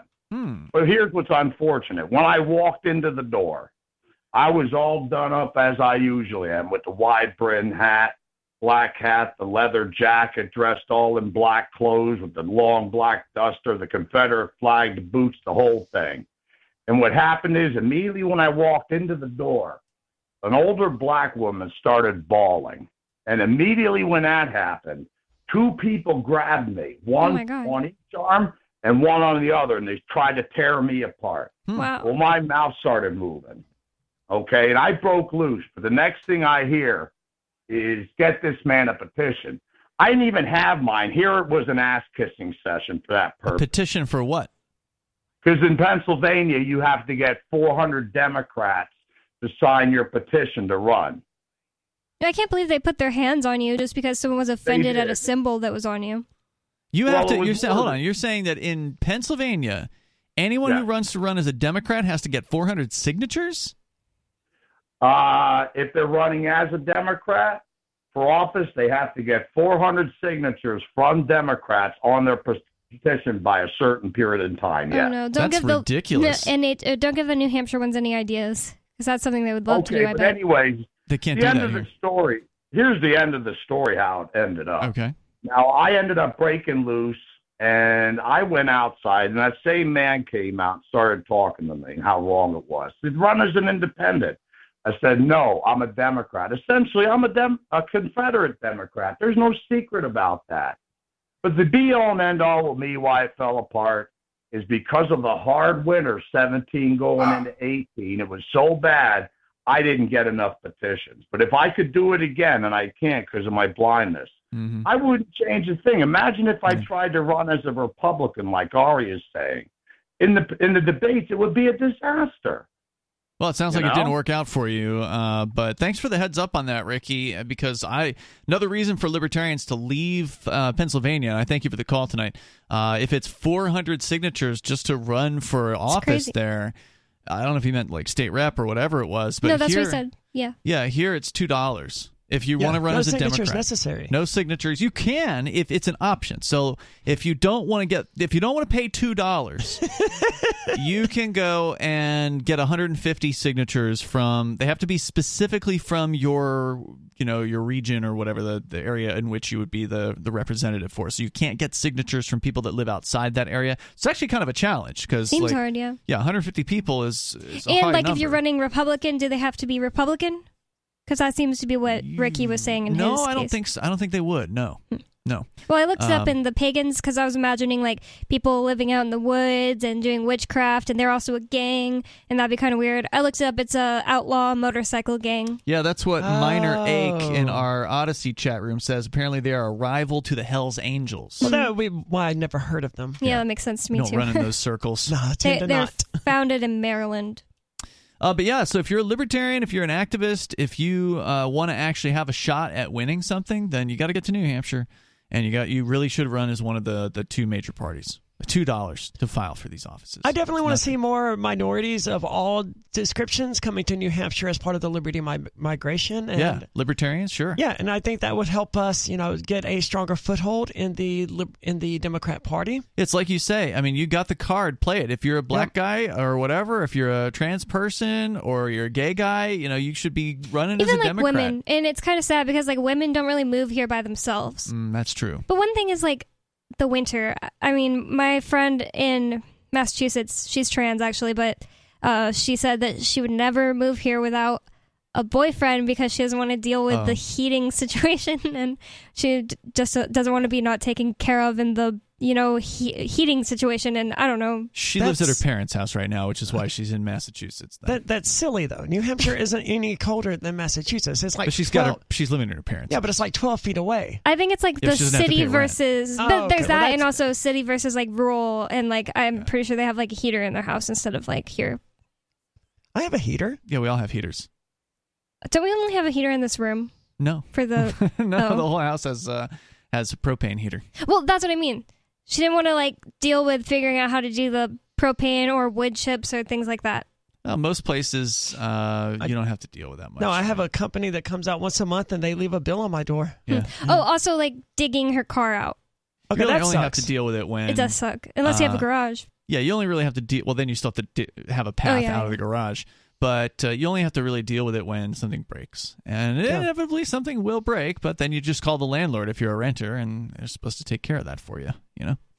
All right. Uh, the number here, if you want to join the show, it's 603 283 6160. So this morning, we already had the news that Signature Bank has been seized by the federal government. We knew that uh, Silicon Valley Bank at the end of last week was seized on Friday. And so the Signature Bank thing happened over the weekend. Then we get the news that the federal government is going to guarantee all depositors, no matter how large, to these banks. And they're going to, to charge the other banks that still exist a so called special assessment in order to cover it, which, which sounds to me like everyone who is in the banking system is going to pay for this. Now, it's not going to likely be direct. They're not going to hit your account with a special fee or something like that. But what they'll probably do is adjust the rates. Right? So so if right now the rates that they're paying people are 0.02%, well then they're going to go to 0.01%. And the other amount of that is going to go to the federal government to pay for all these other banks that are failing. But the thing is, they're hoping that they can just stop it here right? They're hoping that this will be as far as it goes. It's just not going to be a contagion. It's just going to be these two banks, just happens to be the second and third largest banks that have fa- failed in the history of the United States banking system. So, you know, they're just hoping that'll be it. And if that is it, you know, they'll probably get through this. But we can make banks, it not it if we keep running on the banks. and that's where we can, yes, absolutely, we can make an effect on this, I think. If the people of the United States decide that they don't trust banks anymore, then they should get down there this week and pull some money out of there. I'm not saying We're you doing our part. I'm not saying you should close your whole account or anything like that. I mean, if you can, then you might want to consider it. but, But, pro tip, you might have to email ahead and tell them how much you want to take out. if you have a large amount, yeah, if you've got over ten thousand dollars in your account, they may tell you no. Uh, that you may have to ask specifically in an email or a phone call for them to quote order the funds because they're going to claim they don't have it Like on hand, uh, yeah. on hand. So that's uh, for people that have large amounts, but for the average person, you can probably just go in and uh, and remove some money from uh, from the bank. Well, average isn't right because, as we know, seventy percent live paycheck to paycheck, so they literally can't participate without like their True. automatic payments not going through. Yeah, so I mean, I'm not, I'm not a financial advisor, but if you want to make this worse for the banks, you can help by taking your money into your own hands. Because remember, when the bank has money that was yours, it is not yours Right. when it's in the bank. If Peakless is right, and this is, you know, the government's uh, scheme to, you know, just, you know, do a f- chilling effect on banks using cryptocurrency, and, and it wasn't just a natural occurrence, well, we can make it a bad idea for them by running on the banks. Hashtag bank run. Uh, so here's some other news that's related to all this. So before trading in the stock market started today, they do these uh, this thing called after hours trading where you can and I'm not a stock expert or anything, but I have seen this in the stock trading apps and such is that you can trade a stock even though the market's not open. Okay. And basically what that means is you can order the trade, but it doesn't actually go in until the market opens. Does that mean you can cancel it before the market opens? I believe so. Okay. Yeah. Uh, but I'm not an expert. Right. Anyway, that before the market opened today, there were banks that were down big time. So one of them is called First Republic Bank was down like 60 plus percent before the market even opened. And that was because, like, they had big accounts or something with another bank that fell. I don't know one what the reason is for that. It could just be people freaking out and Is it- saying, "Well, I want to was sell that. the I, I saw a headline that said something like, "I don't, I don't think they have accounts with another bank. That doesn't make sense." But somehow they were like propped up by one of these other banks that fell. Hmm, So that's why it, they got uh, a bunch of people sold their stocks. Or I can see that. They're all interwoven to Hmm. one degree or another.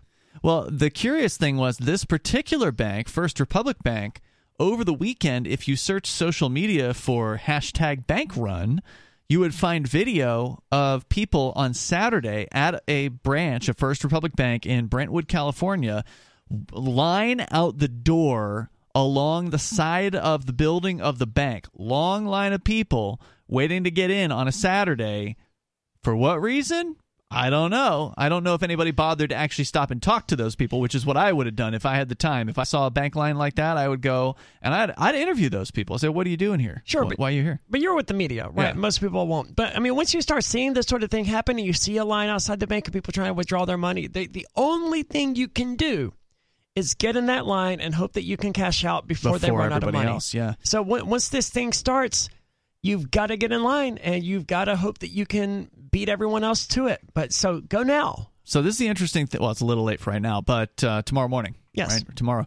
But the uh, so the First Republic Bank, the very same bank where there was a line out the door on Saturday, just happened to be the bank that's getting the headlines this morning. So somebody got like somebody let the word out, right? Because I mean, Bonnie and I, uh, Bonnie, you know, we have uh, we don't.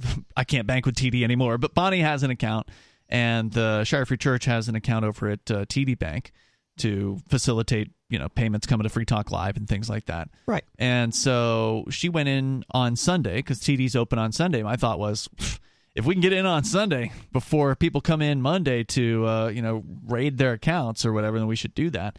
And so she went over there, and uh, it didn't seem any busier than it normally would be. No, I walked straight to a teller and I didn't even have to wait in line. This morning, uh, we happened to be out traveling. I was doing some volunteering at the courthouse, and we drove by TD on the way home, and didn't seem like there was, you know, there was no line out the door or anything like that. So, like, the panic isn't happening at this time. It's pretty, at least here, it's That's not what I would expect from New Hampshire, though. New Hampshire's kind of chill and laid back, and it just sort of has this attitude of, oh, well, we'll, we'll wait this one out and let it blow over. Yeah, apparently that was uh like lots of grocery stores were freaking out for infl- Oh no, it was uh Thanksgiving, but not in New Hampshire. You know, people, you know, the last minute they show up and buy all their food for Thanksgiving in Mm-hmm. that most didn't places. happen here, you're saying? Yeah, I heard reports Hmm. that it didn't happen here. So it's that very bank, First Republic Bank, that's getting the headlines here, according to, I mean, just looking at their stock, because there were a lot of articles or stories that came out this morning saying that they were already down prior to the opening bell. And then what happened after the stock market officially opened was the market, because it's a centrally controlled market, froze First Republic Bank, froze apparently a bunch of other banks from being even being able to be traded because they were down that's so not much. good. Yeah. So that's how the day started, but of course how a day starts doesn't always translate to how it ends. So what happened at the end of the day today? Well, according to the Who makes these decisions on freezing a stock? I presume some very well-connected people. They would have to be, and that's completely insane. Oh, uh, you know, the bleeding uh, the, uh, from these stocks is just too great. Yep. Can't let Just these people it. get out anymore. Yep. 61%, by the way, uh, is what First Republic Bank went down today. 61%. Brutal. Uh, it's pretty brutal. And that's not the uh, not the only one. Uh, according to what is this one here? Yahoo News. Good. I hope they all burn in hell. Yep. Western Alliance Bancorp lost 76%, its biggest drop ever. PacWest Bancorp down 41%. Uh, according to the Daily Mail, I think you have this story, Aria, $100 billion was wiped off the U.S. banking market in a single day today Yep. in stocks. Brutal. Former White House advisor calls it the tip of the iceberg, while Biden got on a speech saying that everything's totally fine. You know that the meme of the dog in the burning This building. is fine, yeah. yeah, that's literally what Joe Biden did today. Was he got up on a podium and he claimed the banking system is safe. Well, that's his job. Yeah. His job is to keep people from panicking while his buddies, the well connected, the elites, get all their money out. Right? Who do you think selling those uh, those stocks? Yep. Apparently, the Silicon Valley Bank. I think it was the CEO. The day before they were seized, sold off millions of dollars worth of his stock. Dude, Mess up. at, at that point, you got it.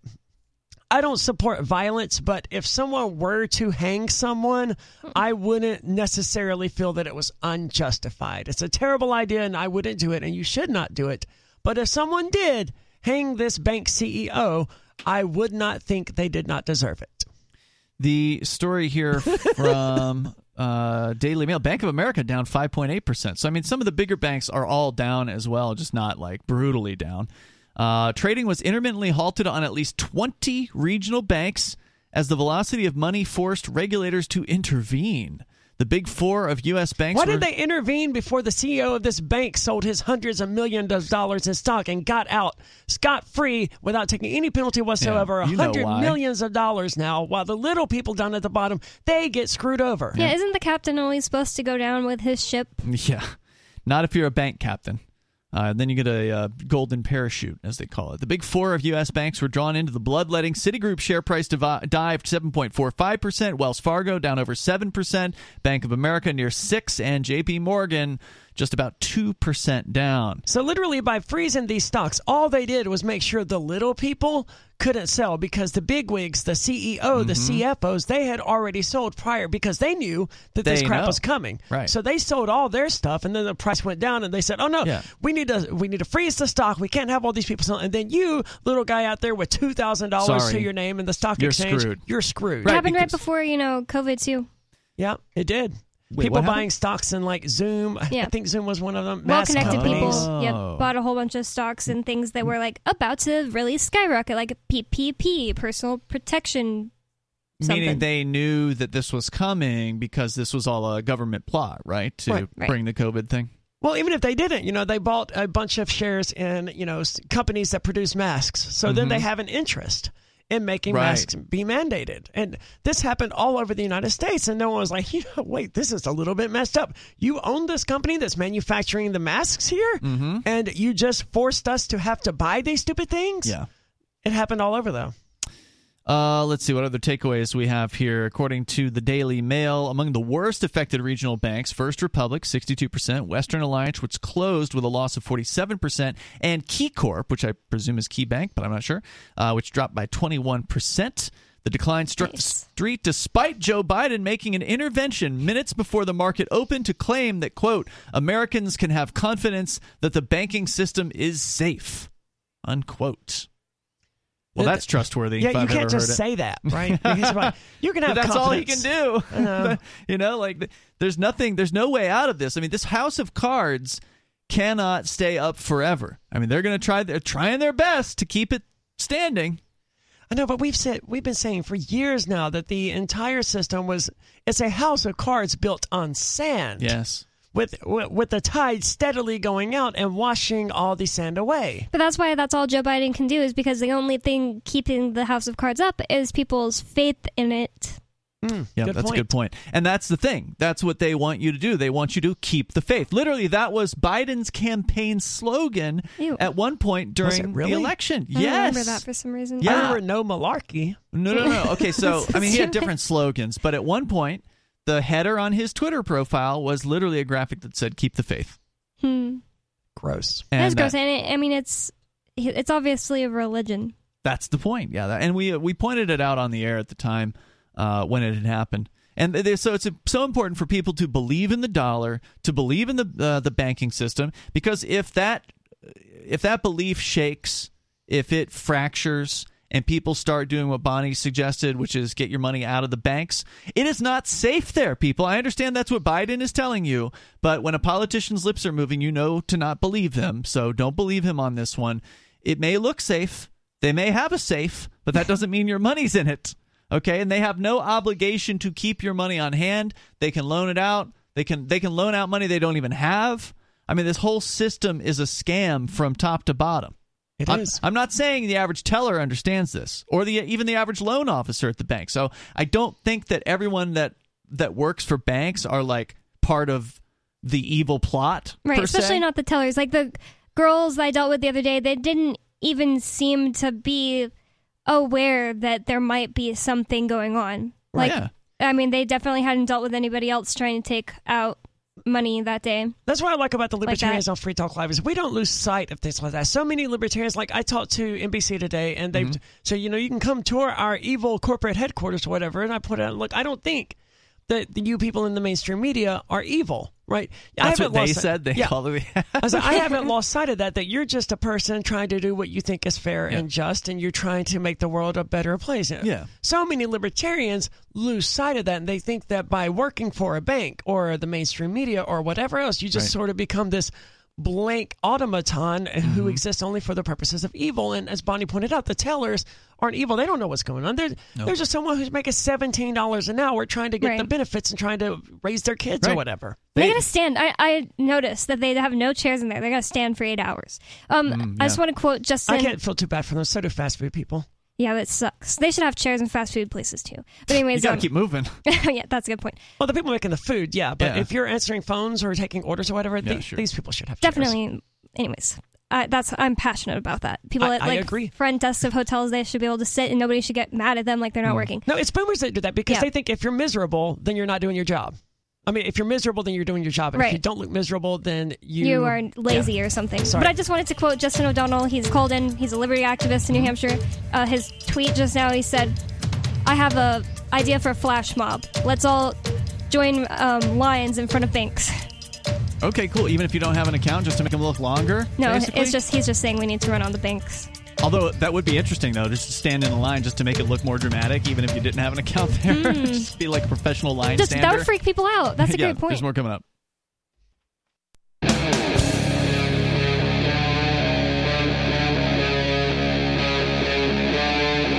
Free Talk Live.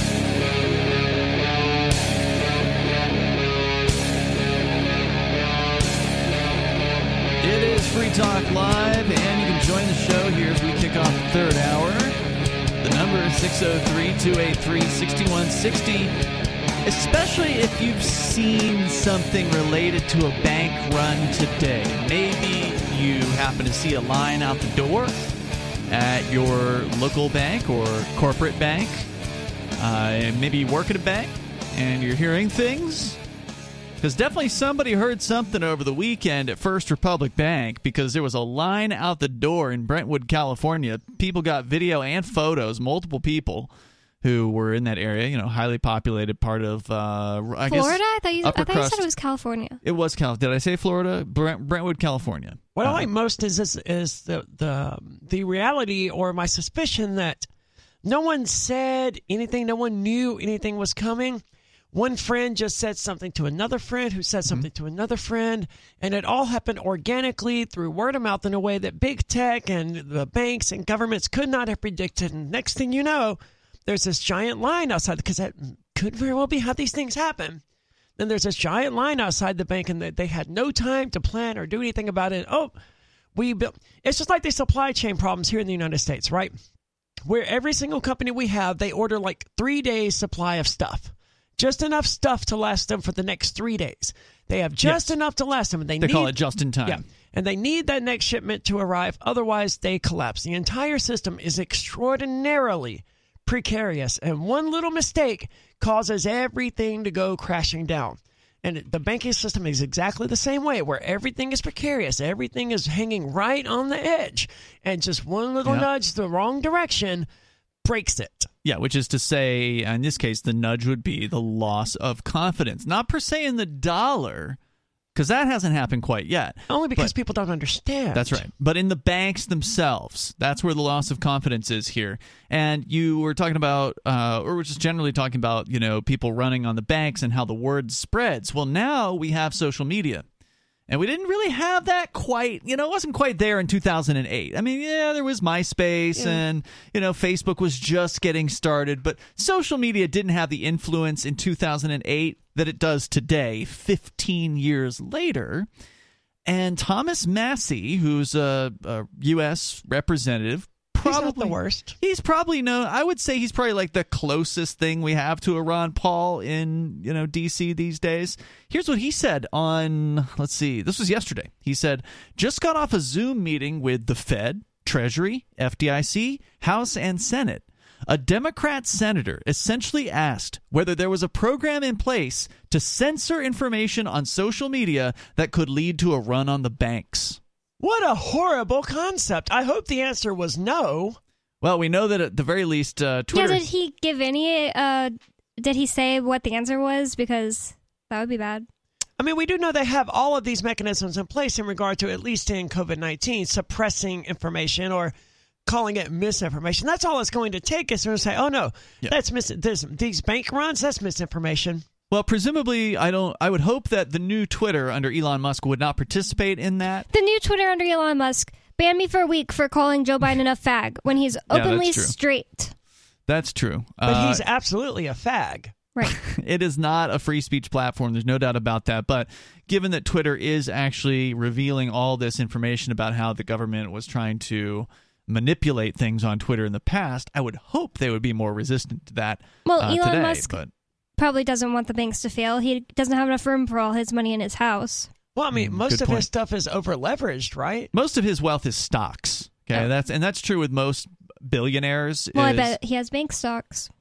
He may, but I mean his own stocks. So like he has a lot of his own Tesla Oh. stocks and whatever other companies he owns, and that's where the bulk of his wealth comes from. Elon Musk, man, I, I got to give him credit for doing so little and yet earning such massive amounts of money. Like he is, he's not only just the richest man in the world, he's also the least productive man. He sits here and tweets all day, yeah, right? he he hasn't produced anything. His companies don't really produce anything. well, he must hire good management or He- something, right? He does seem to do that, Yeah. but like, and and from what I understand, most of his management at uh, SpaceX, their job is basically to keep a rein, to keep the reins on Elon Musk and keep him from firing important employees on a whim. And- Hmm. Keep him out of the office. yeah, and Twitter didn't have those mechanisms in place, and that's one of the issues they well, had. that's at good for Tesla then, or for SpaceX because if he's Right. busy with Twitter, then he can't do anything with the other also companies. true. But I, don't mean, know- SpaceX has been built around him, so they know when Elon comes in, okay, we, we hide these employees away from him, and we send these upper management people who know how to deal with Yeah. Elon Musk.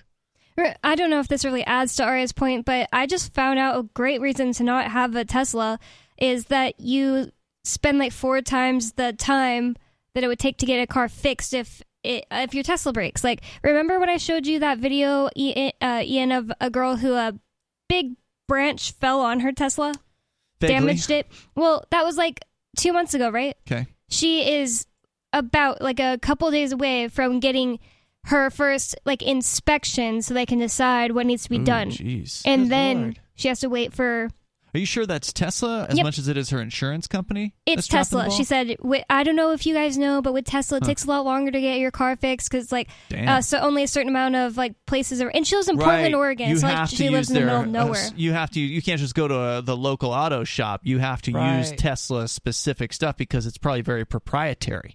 You know, it's propri- it's I think like a the computer. local auto shop can, but they have to be they'll have to have, They have to be already certified. yeah certified and and work with Tesla. Yeah. and not all of them do. yeah, That very few do. I imagine. Makes So- me even happier to have a 20 year old Mitsubishi. Right. Yeah. I, I would just never have a Tesla uh, because of that. Well, It's Tesla is reason not to. essentially a rolling computer, right? Yeah. Like even more so than other cars, and it's a lot of software, and a lot of that stuff's proprietary. So yeah, and I imagine it costs a lot of money for a local auto shop to qualify beyond whatever the hoops that they have to jump. When I was in Vegas, one of our Uber drivers was Ubering in a Tesla, and I have to imagine this was a car that he borrowed from a friend because I, Hmm. I, I just don't think that someone with the kind of money to buy a Tesla would be doing Uber for money. But I don't think you can just borrow a car and do Uber. I, I don't know what all the specifics were. and I don't, I, I don't know. Maybe he's using it because it's cheaper, right? It- like for, for gas. I mean, obviously it's more expensive up front to But I- buy it, but he also didn't know how to do basic things like how to open the doors and Hmm. how to put set radio stations and how to find a certain type of music. good So. Okay. He was really unfamiliar with it. Maybe he had just gotten it, but I still don't. be. If you have a brand new Tesla, why are you delivering? Why are You you, should have driving asked him. for Uber? I just, Should have said, "Hey, Isn't- ask the question." why? Why? I, yeah, I guess I should have. Yeah. Well, we were too busy. One of my friends was drunk and she was Oh, singing great. Taylor Swift loudly. It was Oh God. it was a miserable. Hun- It was it was uh, humorous, but country Taylor Swift or new Taylor pop Swift. Taylor Swift. Terrible.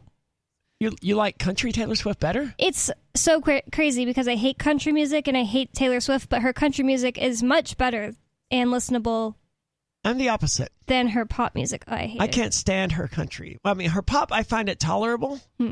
but There's a couple songs I'm not gonna lie that are tolerable. I can't even think of like the names of them because I avoid them. like you need to calm down was really good. I don't even know how that one goes, honestly. That's one of it was like pro LGBT. You need to calm down. You're being too loud. Hmm. Hmm, no, I Haven't don't. heard I don't it. know that Why one. be mad when you can be glad? Let's go to Hmm. the phones here. Major Payne on the line in Michigan. You're on Free Talk Live. Go ahead. Hey guys, I'm just thinking that Bonnie probably got banned by an algorithm. just because she used the word fag. I think if she I had don't used know. Uh, it, we believe someone reported her. Yeah, I think it had to be a reporting because Aria like uh, defended me and said fag multiple times, and it didn't like just automatically flag her. Multiple people did actually. They said like, yeah, but Joe Biden is a fag, and it didn't ban them. It, it had to be somebody reporting me because I said it on Joe Biden's account, which is a bad idea in hindsight. But I wouldn't have ever guessed it would get me a seven day ban. I was so bored. Mm. Well, maybe just because it was on Biden's own account, it got an extra little bit of scrutiny or something. I don't know. I'm just speculating on That- that. Could that's be. possible. But uh, have you guys heard about uh, that Biden actually opened up a drilling project for oil in Alaska? They I call not. it the Willow Project. No, what about it? I don't know. I just heard a little snippet on the news today. I was wondering if you guys knew anything if it was up in ANWR or what. No, I haven't nothing. heard. yeah. Sounds good. I've been I've been watching I'm- bank I'm- stuff all day. I have no idea what else might be going on. Well, punch in the Willow Project right quick on, on what's been ran through Congress or under the president's pencil, and it'll spit it up. Okay. But, uh, It's weird that he was Uh, like so against that. He shut them all down like right when he got into office, and now he's opening one. But it's probably a good thing. He's probably got buddies. Yeah, I'm I'm glad to see the ice is finally cracked. It's a good thing. Uh, according to the New Yorker, why did the Biden administration approve the Willow Project? Drilling for more oil in the Alaskan Arctic would be, in the president's own words, a quote big disaster unquote. Well, it just goes to show these politicians are hypocrites. Yep. And You know? liars. No He- backbone. Yeah, he got elected on a promise, and then he did what he's doing, right? So he's helping the oil companies. The woman, according to the story here in February of 2020, at a town hall meeting in Hudson, New Hampshire, Joe Biden, then the candidate Joe Biden, took a question from a woman asking about Alaskan oil drilling. He, in response, pledged, quote, no more drilling on federal lands, period, period, period. It was, he added, a disaster to drill for oil in the Arctic, a big disaster in my view. Your question, Bonnie, is are these federal lands? Right. Because he might be in a, using a loophole. The answer is yes, they are. Uh, according Hmm. to the New Yeah, Yorker, the Biden administration granted ConocoPhillips approval for an immense new drilling project, the Willow Oil Project, in the National Petroleum Reserve in Alaska. It is most definitely federal land, and it is significantly north of the Arctic Circle. Yeah, that's what. Uh, that's the Well, second thing I was going to ask. ANWR, Yeah, What's that, Major? pretty sure that, I'm I'm pretty sure that's ANWR, the one that everybody was uh, up in arms about opening up to uh, the drilling. What three years ago or whatever. Well, now the question is: Are uh, Democrats going to be upset enough to pick another candidate for 2024? And No, they don't matter? care. They're they're going to hand wave this away and say, "Oh no, there's a reason that this is distinct and this is separate. That, that doesn't count. That's not a bad thing." Or they just won't pay attention because it won't be put directly in their faces, so they mm. won't comment on it. On it. Well, That's some- true. That's the first I've heard about it. Some Democrats, well, we're not, and we don't run in those circles, but some Democrats have commented. Vo- Former Vice President Al Gore called it recklessly irresponsible and a recipe for climate chaos, while Senator Jeff Merkley from Oregon decried it as a quote complete betrayal of Biden, Biden's promise, which it absolutely is. Right. So, I mean, surprise, surprise, a politician lied to you. But This this is going to piss off all the Green New Deal people. That's for sure. Tree huggers and whatnot are going to be up in arms. yeah, but when it comes down to it, if Biden gets the nomination in 2024, they're going to back him again. I'm not sure that the tree huggers were ever actually pro Biden, though. right. That's Well, they that's might have gone point. green. I mean, Yeah. if they're real serious tree huggers. But you know how it is when Yeah. when elections come around, all the talk about being independent just whittles away when somebody. Well, obviously, it's the most important election right. of our lifetime. Oh, we can't let Trump win, so we Yeah. have to vote. For, we're going to have to hold our nose and vote for Joe Biden. That's again. what my grandma from California Yeah. told me. There's just Yeah. too much at stake. This is, after all, the most important election of our lifetimes. and they're going to say that again. Thank you, Major, for the call. Thanks for the heads up I on the story. They still say it every year. They say it, or every two years they say it. Every I- two years. And because just- the midterms are also the most important election. Yeah, and I'm just stunned that anyone ever. How can you say something like that with a straight face? again and again and again. Yeah. Yeah. Uh, let's see. What other what other things we need to know about this? According to this uh, story at the New Yorker, in the form in which it was approved, the Willow product will produce roughly 570 million barrels of oil in the course of the next 30 years. By their own estimates, burning all that oil will result in the emission of tens of millions of tons of carbon dioxide per year. Not that I I care. I really No, I to don't care me about carbon, carbon dioxide, dioxide. is fine because it helps the trees. I So, emit carbon dioxide every day. right. Uh, and then they go Yeah, on. Yeah, and it helps trees grow. Yeah, so and back in 2005 or 2006, I was listening to NPR and the special, hey, we're, we're learning now that the increase in carbon dioxide in the atmosphere is causing trees to become more efficient at hmm. taking carbon dioxide and turning it into oxygen. So the more carbon Really? dioxide they, well, and that makes perfect sense, right? The more food they have, the better they get at eating the food. Hmm. And that, that carbon dioxide is food for trees. So mm-hmm. de- deforesta- deforestation is a much bigger issue than any sort of carbon emissions or whatever. I mean, If we were doing both things, you know, chopping down all the trees and pumping a bunch of carbon into the atmosphere, yeah, I could see why it would be a problem. But one th- one solution fixes the other. I, I don't. I didn't say that right, but Yeah, just stop deforesting Yeah, and then the they'll you. take care of the And even if it problem. doesn't, who cares? If humans annihilate themselves, then that's just that's just proof that we didn't survive evolution's test in the first place, and we weren't fit to survive.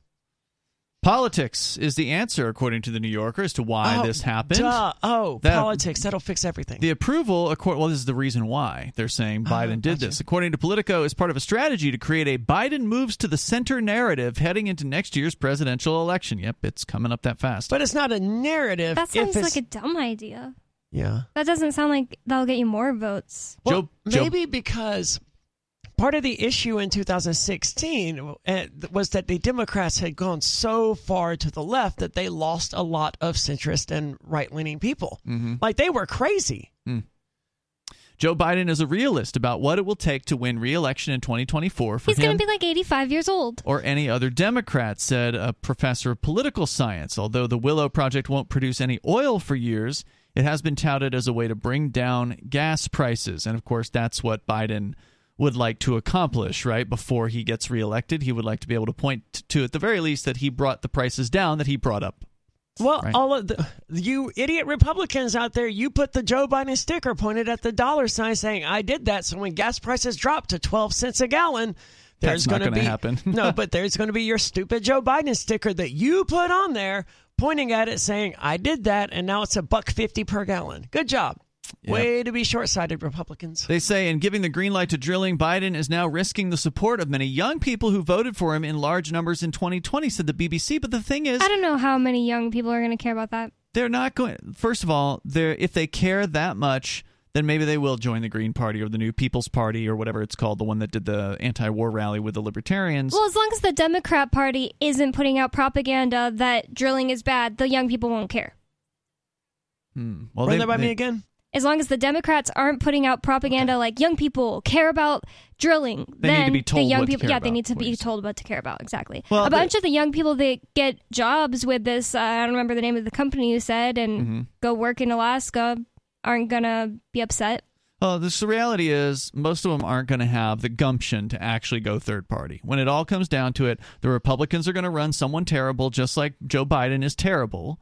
Uh, We don't need to know who it is at this point. We can go out and safely predict that the person the Republicans nominate will be a horrible politician, a, a horrible human being, a psychopath, just Oh, as God, Joe Biden Vivek. is. I think it'll be Sununu. I, th- I think Santis is, or DeSantis is just too divisive. I don't know. I mean, uh, DeSantis, it's just so early to make any kind Yeah, of prediction no like doubt. that. And, and even when you're in the midst of it, there's no point in making predictions because the odds are you're going to be wrong. But, uh, you know, whether it's Trump, whether it's DeSantis, whether it's Sununu, I mean, they're all bad news. And so the these people who care so much about this issue are going to look on one hand and they're going to say, well, we don't like what Joe Biden did. But the Green Party just can't win, so we got to vote for Joe Biden. I think Chris Sununu would win really hard against Joe Biden Why? Because Joe Biden, nobody likes him, not even the Democrats, and Sununu, Democrats and Republicans could like him. True, Sununu did pander to the Democrats during his administration here. He's in New pretty Hampshire. moderate. I, I would suggest that he's a Democrat in all but name. But can a moderate Republican win the mo- the uh, Republican nomination? I Uh, think it- well, if it was against Biden, they'd be like, "We have to. It's the most important. You know, Hmm. we have to vote Sununu." Well, none of it matters when all is said and done because True. whoever gets elected, it's going to be a scumbag. And and they will break their promises too. Whatever Chris Sununu says, he'll break his promises. Whatever DeSantis says, he will break his promises. This is the way of the world. This is the way of the politician. No one should be surprised, okay, unless it's your first election. unless you've never paid attention to politics ever before in your life, and you're shocked, truly shocked, that a politician would break his promise, everyone else out there should realize that this is the way things are. But if you, it is your first election and you do buy into the promises of one of these politicians and they do break those promises, take it to heart. Like I voted for Barack Obama. I think I did. I don't remember now. I but I put a lot of faith in Barack Obama in 2008. I was Oof. sure that well, I was young. Was that your first election? It was. Okay. I didn't know better. I was sure that he was going to fulfill all the promises that he was promising to fulfill. Right? He was Yeah. His he was this peace Hope candidate. It was going to be great. Hope, change. I believe. Right? We can, hashtag we can or whatever. And you can believe in. Yeah, Mm-hmm. and then you know nothing changed. Nothing got better. We continued the the United States government continued the wars. They continued. They they never closed Guantanamo Bay. That was like the one big thing that we wanted from you, Barack, was to close down Guantanamo Bay's prison. Didn't do it. Didn't do it. It, it remains. They Yep, that was a big br- promise broken for sure. they made it handicap accessible a few years ago. They added a geriatric ward Oh, to Guantanamo Bay. Wow. Because the people there, they they're getting into their elderly They're now. old, they're yeah. 60, they're 70 years old. Instead of just freeing Right. these people, giving them a damn trial, they built a geriatric wing in Guantanamo Wow. Bay. Let's go to the phones here. Uh, we have Sarah in New Mexico. Sarah, you're on Free Talk Live. Go ahead. Um, hey, did you? You I. I found realized they had a natural cure for diabetes for diabetes for many years, Is it nutmeg? nobody, but nobody knew about it. Cause um, All right, Sarah, uh, you've called about these natural cures the last few calls. It's getting pretty boring. well, what's so boring about it? The the the This isn't a health that- show. It's a scam Well, I mean, that you're trying to sell people. I don't know. Maybe it's true, but we can't be. You can't just call in and make a bunch of health claims on the air. I mean, it's just like you know, you just can't really do that. It's Unless not you're like really educated about it and you have like interesting things to say, like how it's being, you know, t- uh, hidden from us and this is how it works. But you don't. You just are like, so my, uh, you know, marketing, whatever the heck it's called, Mhm, Pyramid network company, pyramid scheme, is uh, telling me this information. Now I'm just repeating it to you. Yeah, Yeah. but What- nailed it. What actually interesting minute. things are going on in your life, Sarah? Well, the interesting thing is that it's under the guy. It has been published, but it's been under blood sugar level, healthy blood sugar support. Consider me But nobody completely uninterested in that. for. I'm going to give you one more chance. Tell us something interesting. Something completely different. Well, Like, how do you feel about Joe Biden breaking his promise on the oil drilling? Well, you know what? He's a lot better than um, Donald Trump. Boom, see? I, I pick a Democrat over a Why? Republican. There's Exactly. nothing he's done that's been any different from anything that Trump did. Yeah, he sounds like Trump. Well, to me, okay, that's what Trump would my do. governor, okay, he's a Democrat. I already got my seven hundred fifty dollars. No, no, no, we're this talking year. about I'm gonna get Biden and Trump. She already got her seven hundred fifty She got her dollars. money. Yeah, but She's we're not good. talking about your governor, Sarah. We're talking about Biden and Well, Trump. she's a Democrat. He- no, that's see, he's a Why do I Democrat. want a Democrat in there? Because I exactly something what I said. Exactly, exactly what I said. People are going to say, "Thank you for the call tonight, Sarah." So Trump, no, or not Trump, Biden knows this, right? He knows he's safe. He knows he can give a huge deal to the oil companies Because of and pe- dumbasses like Yeah. Sarah who are going to vote for him because he's a He's a Democrat. Democrat. No That's matter how needs. much Republican crap he does. Yeah. Well, she'll get her money that way. She'll get her seven hundred and She fifty sure will. dollars that way. I suspect she was still getting welfare under Trump too. And Sarah, I'm my apologies. I don't think you're stupid. I think you just Gullible. don't. You just don't think.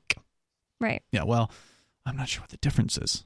She's capable of thinking. She just willfully. Does that mean lazy? I She's don't know. lazy. I think so. Well, Okay. we already have established that she's lazy. I Well, think she's yeah. intellectually lazy. Based on some of her conversations about the death penalty, I think mm-hmm. that's a good way to put it. She's not stupid, she's just intellectually lazy. All right. Well, there's plenty of people with potential out there that completely never use it, right? So Sadly. sad stuff. The number 603-283-6160. You can join the show and bring up whatever you want. Biden broke another promise, like every president and every politician ever, and yet people are still going to fall for it in 2024. You watch. We're coming up.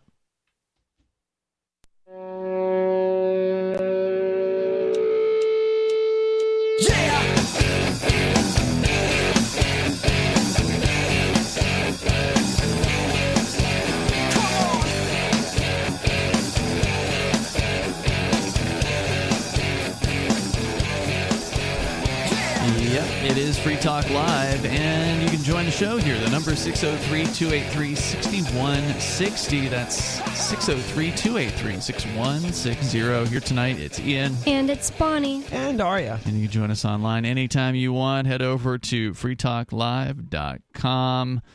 And uh, bank run time might be a good time to consider getting some money out of those banks. Now, I don't necessarily Closing mean your account. Hmm? Or just closing your account. you could.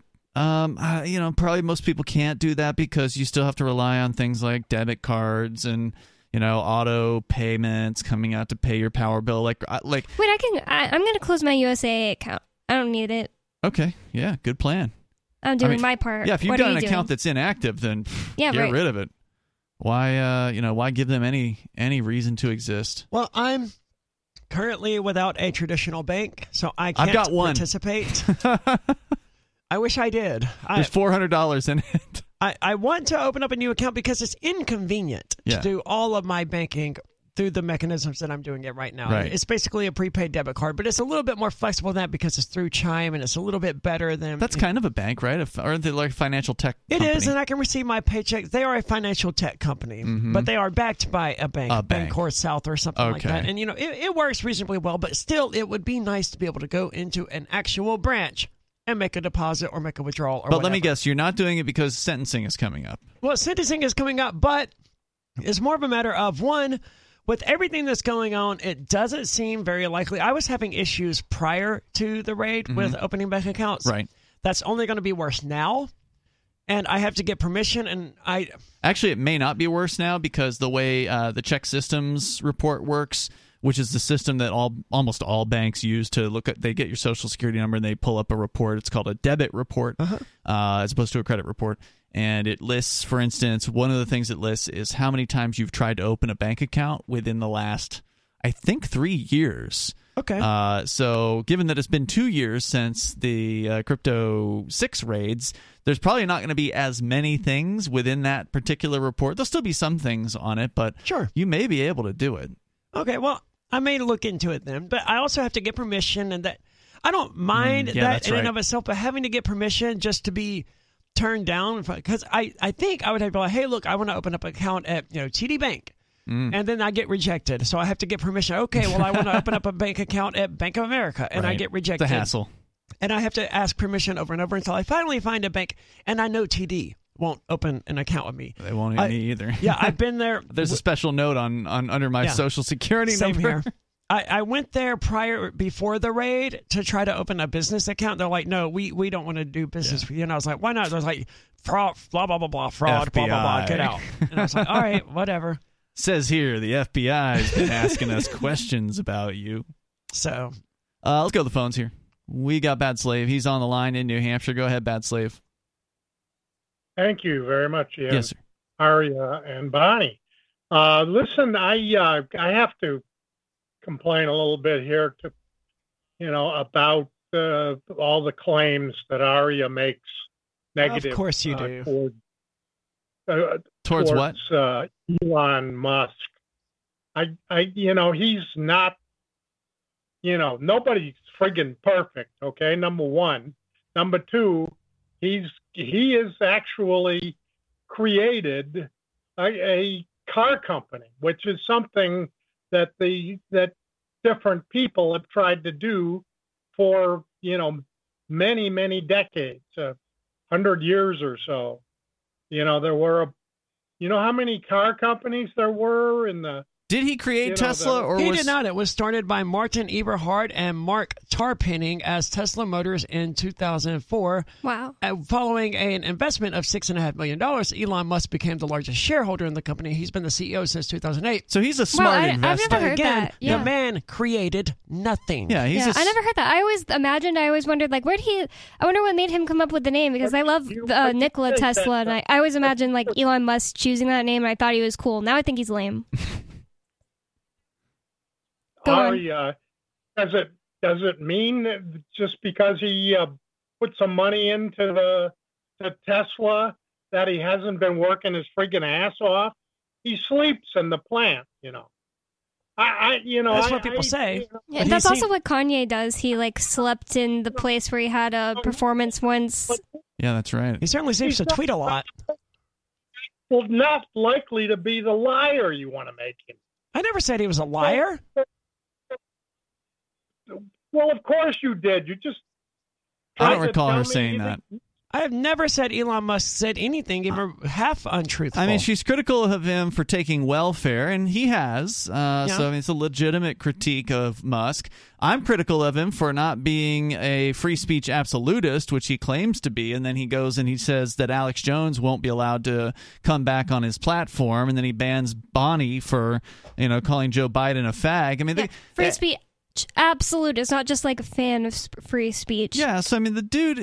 eh, On the other hand, though, I have defended him against some of Aria's attacks. I have pointed out that Musk, for instance, is uh, you know he's doing a good thing. I think overall with Twitter, I think that it has gone in a better direction. We are seeing a lot of really useful information from the Twitter files, which have revealed the truth that a lot of people knew was true, but now it's 100% proven. It's no longer like just a rumor, a you know fairly believable rumor. Now it's like here's the evidence that you need, not not just a little bit of evidence, but a little too much evidence, honestly. Like it's been going on for months now, and it just they keep coming out with these Twitter files things about the latest thing where the FBI or some federal agency is asking for favors.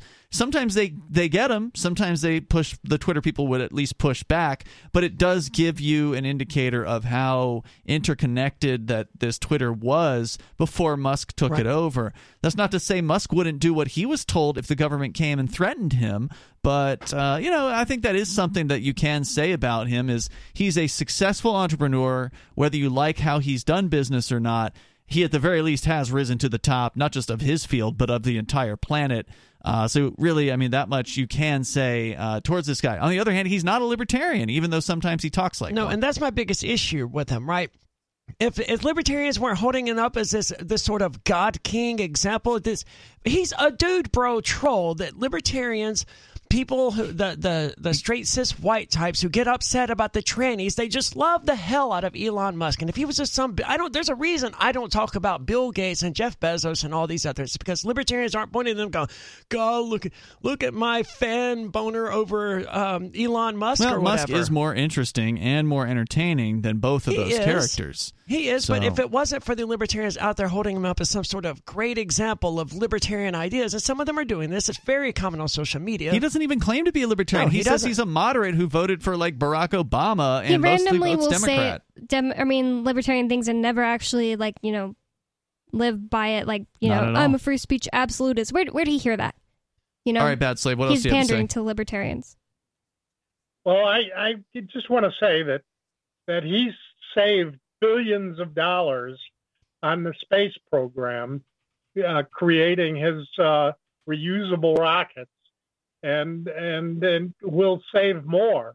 I mean, the the guy. What do you mean save? What do you mean save? Like I who's suspect he didn't money? create the rockets. He also bought SpaceX. I mean, he didn't create that. Yeah. I don't even know what he means by save. That's like you know when you're like, I saved because I spent my coal cash. Are you saying he somehow saved taxpayers billions? Yes. Because what? NASA can use his rockets for cheaper? Uh, absolutely. Okay. And, and Well, good for uh, him. It seems like It doesn't. I. I can tell you, taxes haven't gone down, so it I doesn't wonder seem to if he, there's even a net positive for the taxpayer when he took welfare to do all this. Huh? Don't be a fool.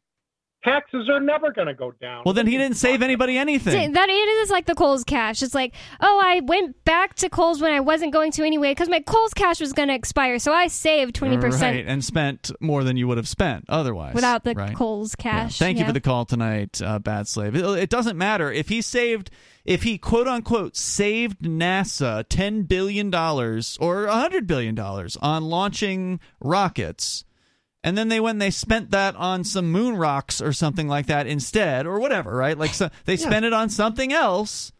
The budget for NASA didn't go down. The taxpayers didn't see that savings, quote unquote.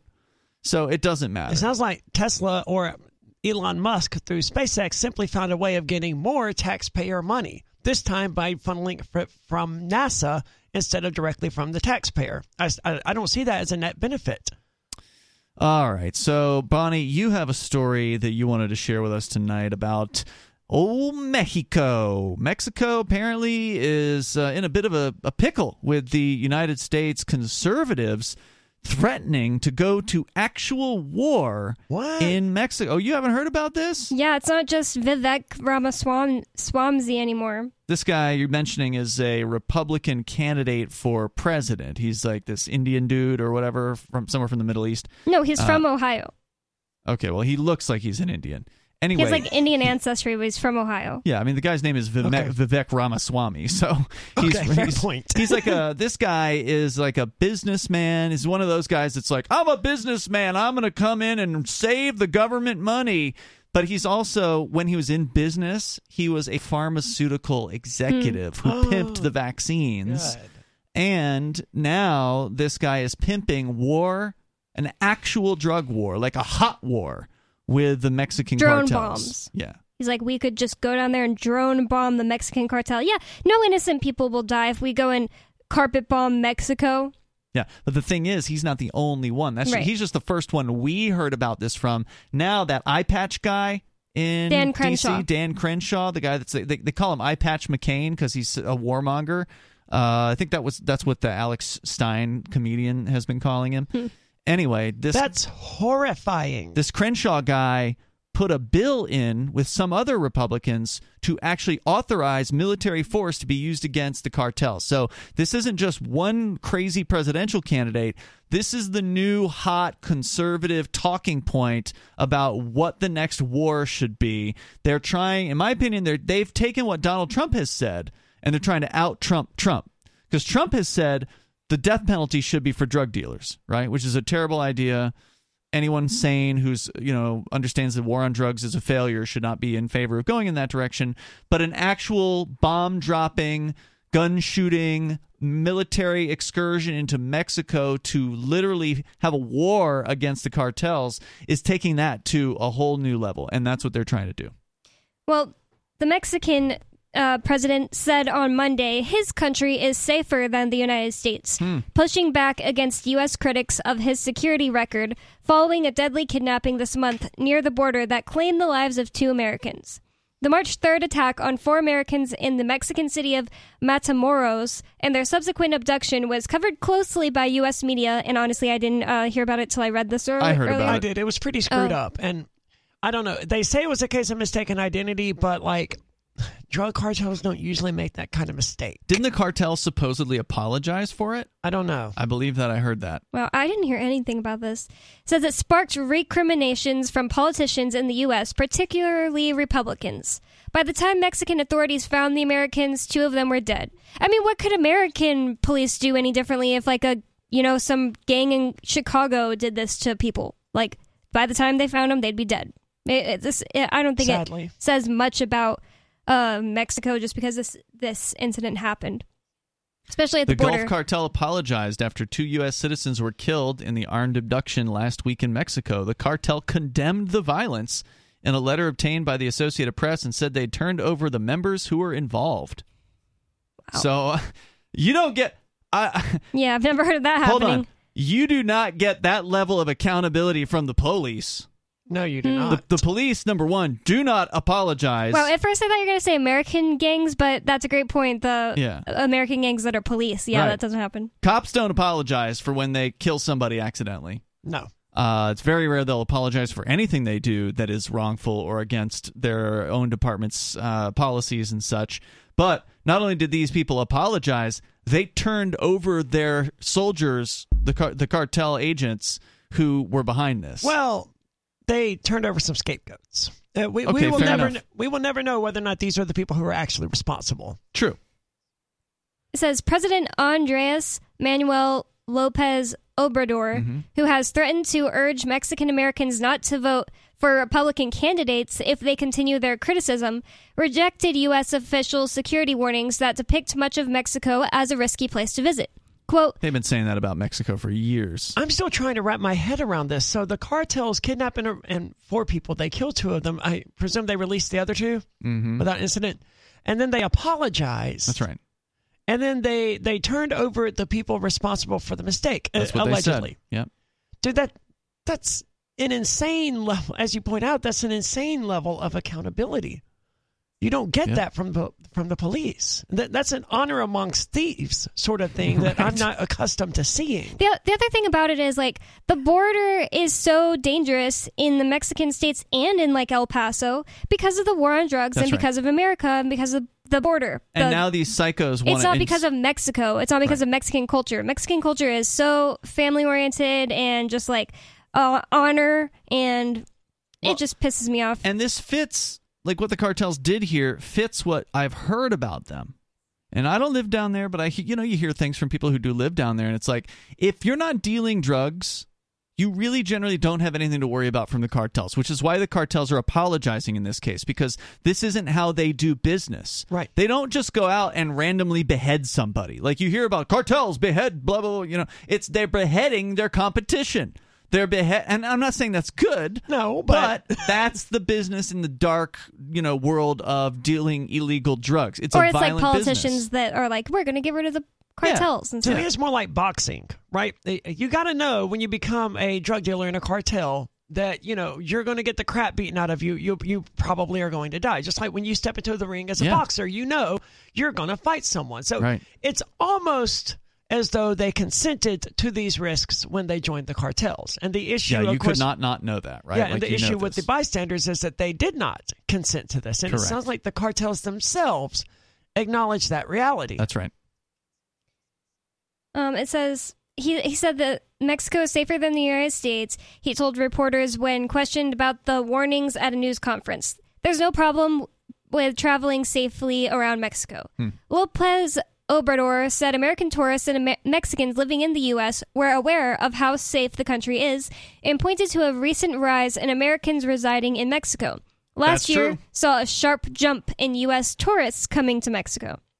He blamed an anti Mexico campaign by conservative U.S. politicians for negative reports about security. You So he- probably have a greater likelihood if you're traveling in Mexico to be harassed by the Mexican police than you do some Mexican gang. Well, yeah, because you're you're a gringo. You know, they they know that they can they can say, "Hey, give me twenty bucks, and I'll look the other Right. way." That you'll just give them the twenty bucks. And yeah, probably would. Yeah. you know? I mean, that's the way it works in a Yeah. lot of these places. I've never been outside the U.S., but I read a lot, and what I read a lot suggests that you know, if you're a foreign traveler and the police approach you, try to try to offer them a bribe. hmm Usually, they'll take one and they'll send you on your way. Doesn't work in the United States. No. Here you got to go to court and go through a bunch of bureaucracy and hassles and takes your time. I mean, twenty dollars is a deal It to not have to do any of that stuff. Yeah, twenty dollars to avoid a speeding ticket versus the one hundred and fifty dollars speeding ticket or whatever. I mean, I I would absolutely take it. But here in the United States, for better or worse, they don't have bribery systems, and they get really upset if you. I've never tried it, but I as I understand, it, they get really upset when you try to bribe them. Oh, the Police cops in the officers do. U.S. Yeah. yeah. Don't do that. I think that was like all that was interesting from that article to me. Mhm. He doesn't go, he doesn't straight up say anything about like what Vivek says and stuff Okay, like so that. he But it didn't seems address to me, that. it seems to me like what he's talking about. I assumed he was alluding to Donald Trump. well, he said recent, Okay. But well, uh, Trump. I don't know if Trump has signed on with the total total war with Mexico idea. be interesting if if he does. It's gonna be really bad. These other conservatives have been pushing. He has a lot of uh, I mean, to Trump's influence. to Trump's credit, he didn't start any wars while he was president. I mean, there's not a lot of good things you can say about Donald Trump, but that is one of the ones that you can say. And he did wind down Afghanistan uh, to the point where Joe Biden was able to just shut it off completely. And It got shut off. it did I, get I think the off, thing is like conservatives. It's it's really uh bad because conservatives don't care that innocent Mexicans will die because they'll just be like, well. I don't care. We got to get rid of the drug dealers. They just don't care about that. So, like, that's Nope, an obvious don't. point, but they don't care. But the thing is, um, innocent Americans will die too. The cartels are in. Texas. The cartels are in America, and uh, they go back and forth easily. I mean, regular dirt poor people go back and forth easily. The cartels usually help get them across, and the cartels will kill Americans if we start trying to carpet bomb them. absolutely they and will. you know they won't just die in a easy way. They'll get like um, drills in their ears and stuff. Well, look what happened. Uh, what was it like four months ago or something? Do you remember when the son of El Chapo got arrested in Mexico?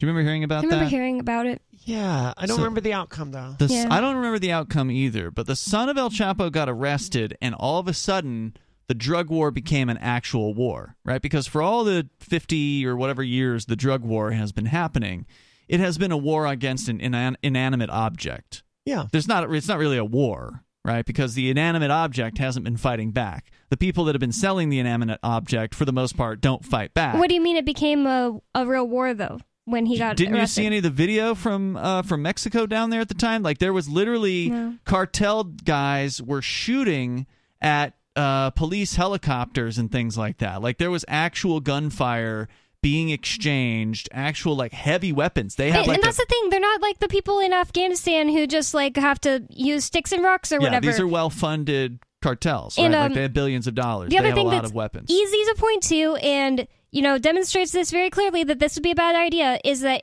i don't remember if it was 2010 or 2013 uh, my ex and his family would talk about this all the time they He's from ha- Mexico. hated the uh, president at that time because he ran on and successfully won and declared a war on the cartels and just like thousands of innocent mexicans died they Mhm. didn't beat the cartels they had to be like okay never mind the government Mhm. did and everybody hates that president because uh, he'd even tried that it was a stupid idea, Hmm. and um, it's, it's not like I'm just saying we should just let the cartels win. All you have to do is stop making drugs illegal, and then they won't be worth so much, and then there won't be people doing this, and those people can go make their own uh, real businesses. Well, there's a reason. I mean, we don't see Budweiser breaking the kneecaps of Smirnoff Ice Nope. bus drivers, right? That- That's Doesn't not happen. the way the market works. So if we allow these people to, and Pfizer isn't out there breaking the kneecaps of people who work for Right. Bayer. I mean, if we let these people come into the actual market where they're actually accountable and the, they have to raise their standards on how they act toward one another,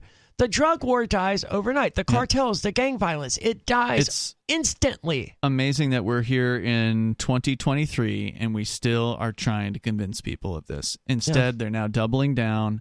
They think they can now. They still think they can shoot and arrest their way out of the drug uh, problem. All because of fentanyl. Like it wasn't, That's the you know, like there wasn't excuse. a problem before. I know that's the excuse that everybody uses. They're like, oh, fentanyl, fentanyl, this, fentanyl, that. Yeah, somebody online, um, shockingly, it was Karlyn Borysenko who is like complete. She she won't even talk about this issue, but she she backs this Vivek guy. It's it seems like, and That's alarming. yeah, I don't know. Uh, She says, oh, he's good on uh, the school.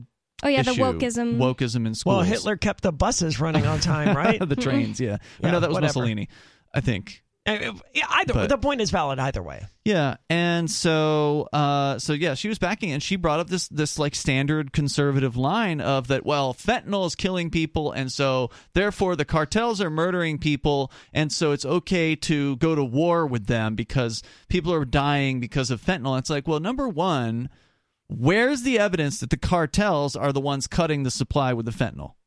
Yeah, it's in, it's not in their best interest to Even kill if- their customers. even if you could uh you know prove that you know, we know fentanyl's in the supply right but we don't know who's putting it there. Usually it's the most unscrupulous dealers who do. And that's probably the ones down the line the ones who are buying from a dealer from you know middleman from a middleman and then they want to make because they're paying the most they want to make the money go or they want to make their money go further so they add fentanyl to cut it. They've always been cutting agents when it comes to cocaine and things like that. This is just the latest one that's gotten garnered some controversy. So you're going to go and bomb the quote, the cartels because you believe a thing, and even if the cartels are putting the fentanyl in uh, the mix, you don't know who's involved in doing that, and you haven't convicted anyone of anything. So you're basically just saying, yeah, screw any kind of jurisprudence or due process or whatever. We don't need to convict anyone of murder or poisoning or whatever. We're just going to go ahead and commit our own murders and exterminate life without any kind of trial or whatever. It is the most insane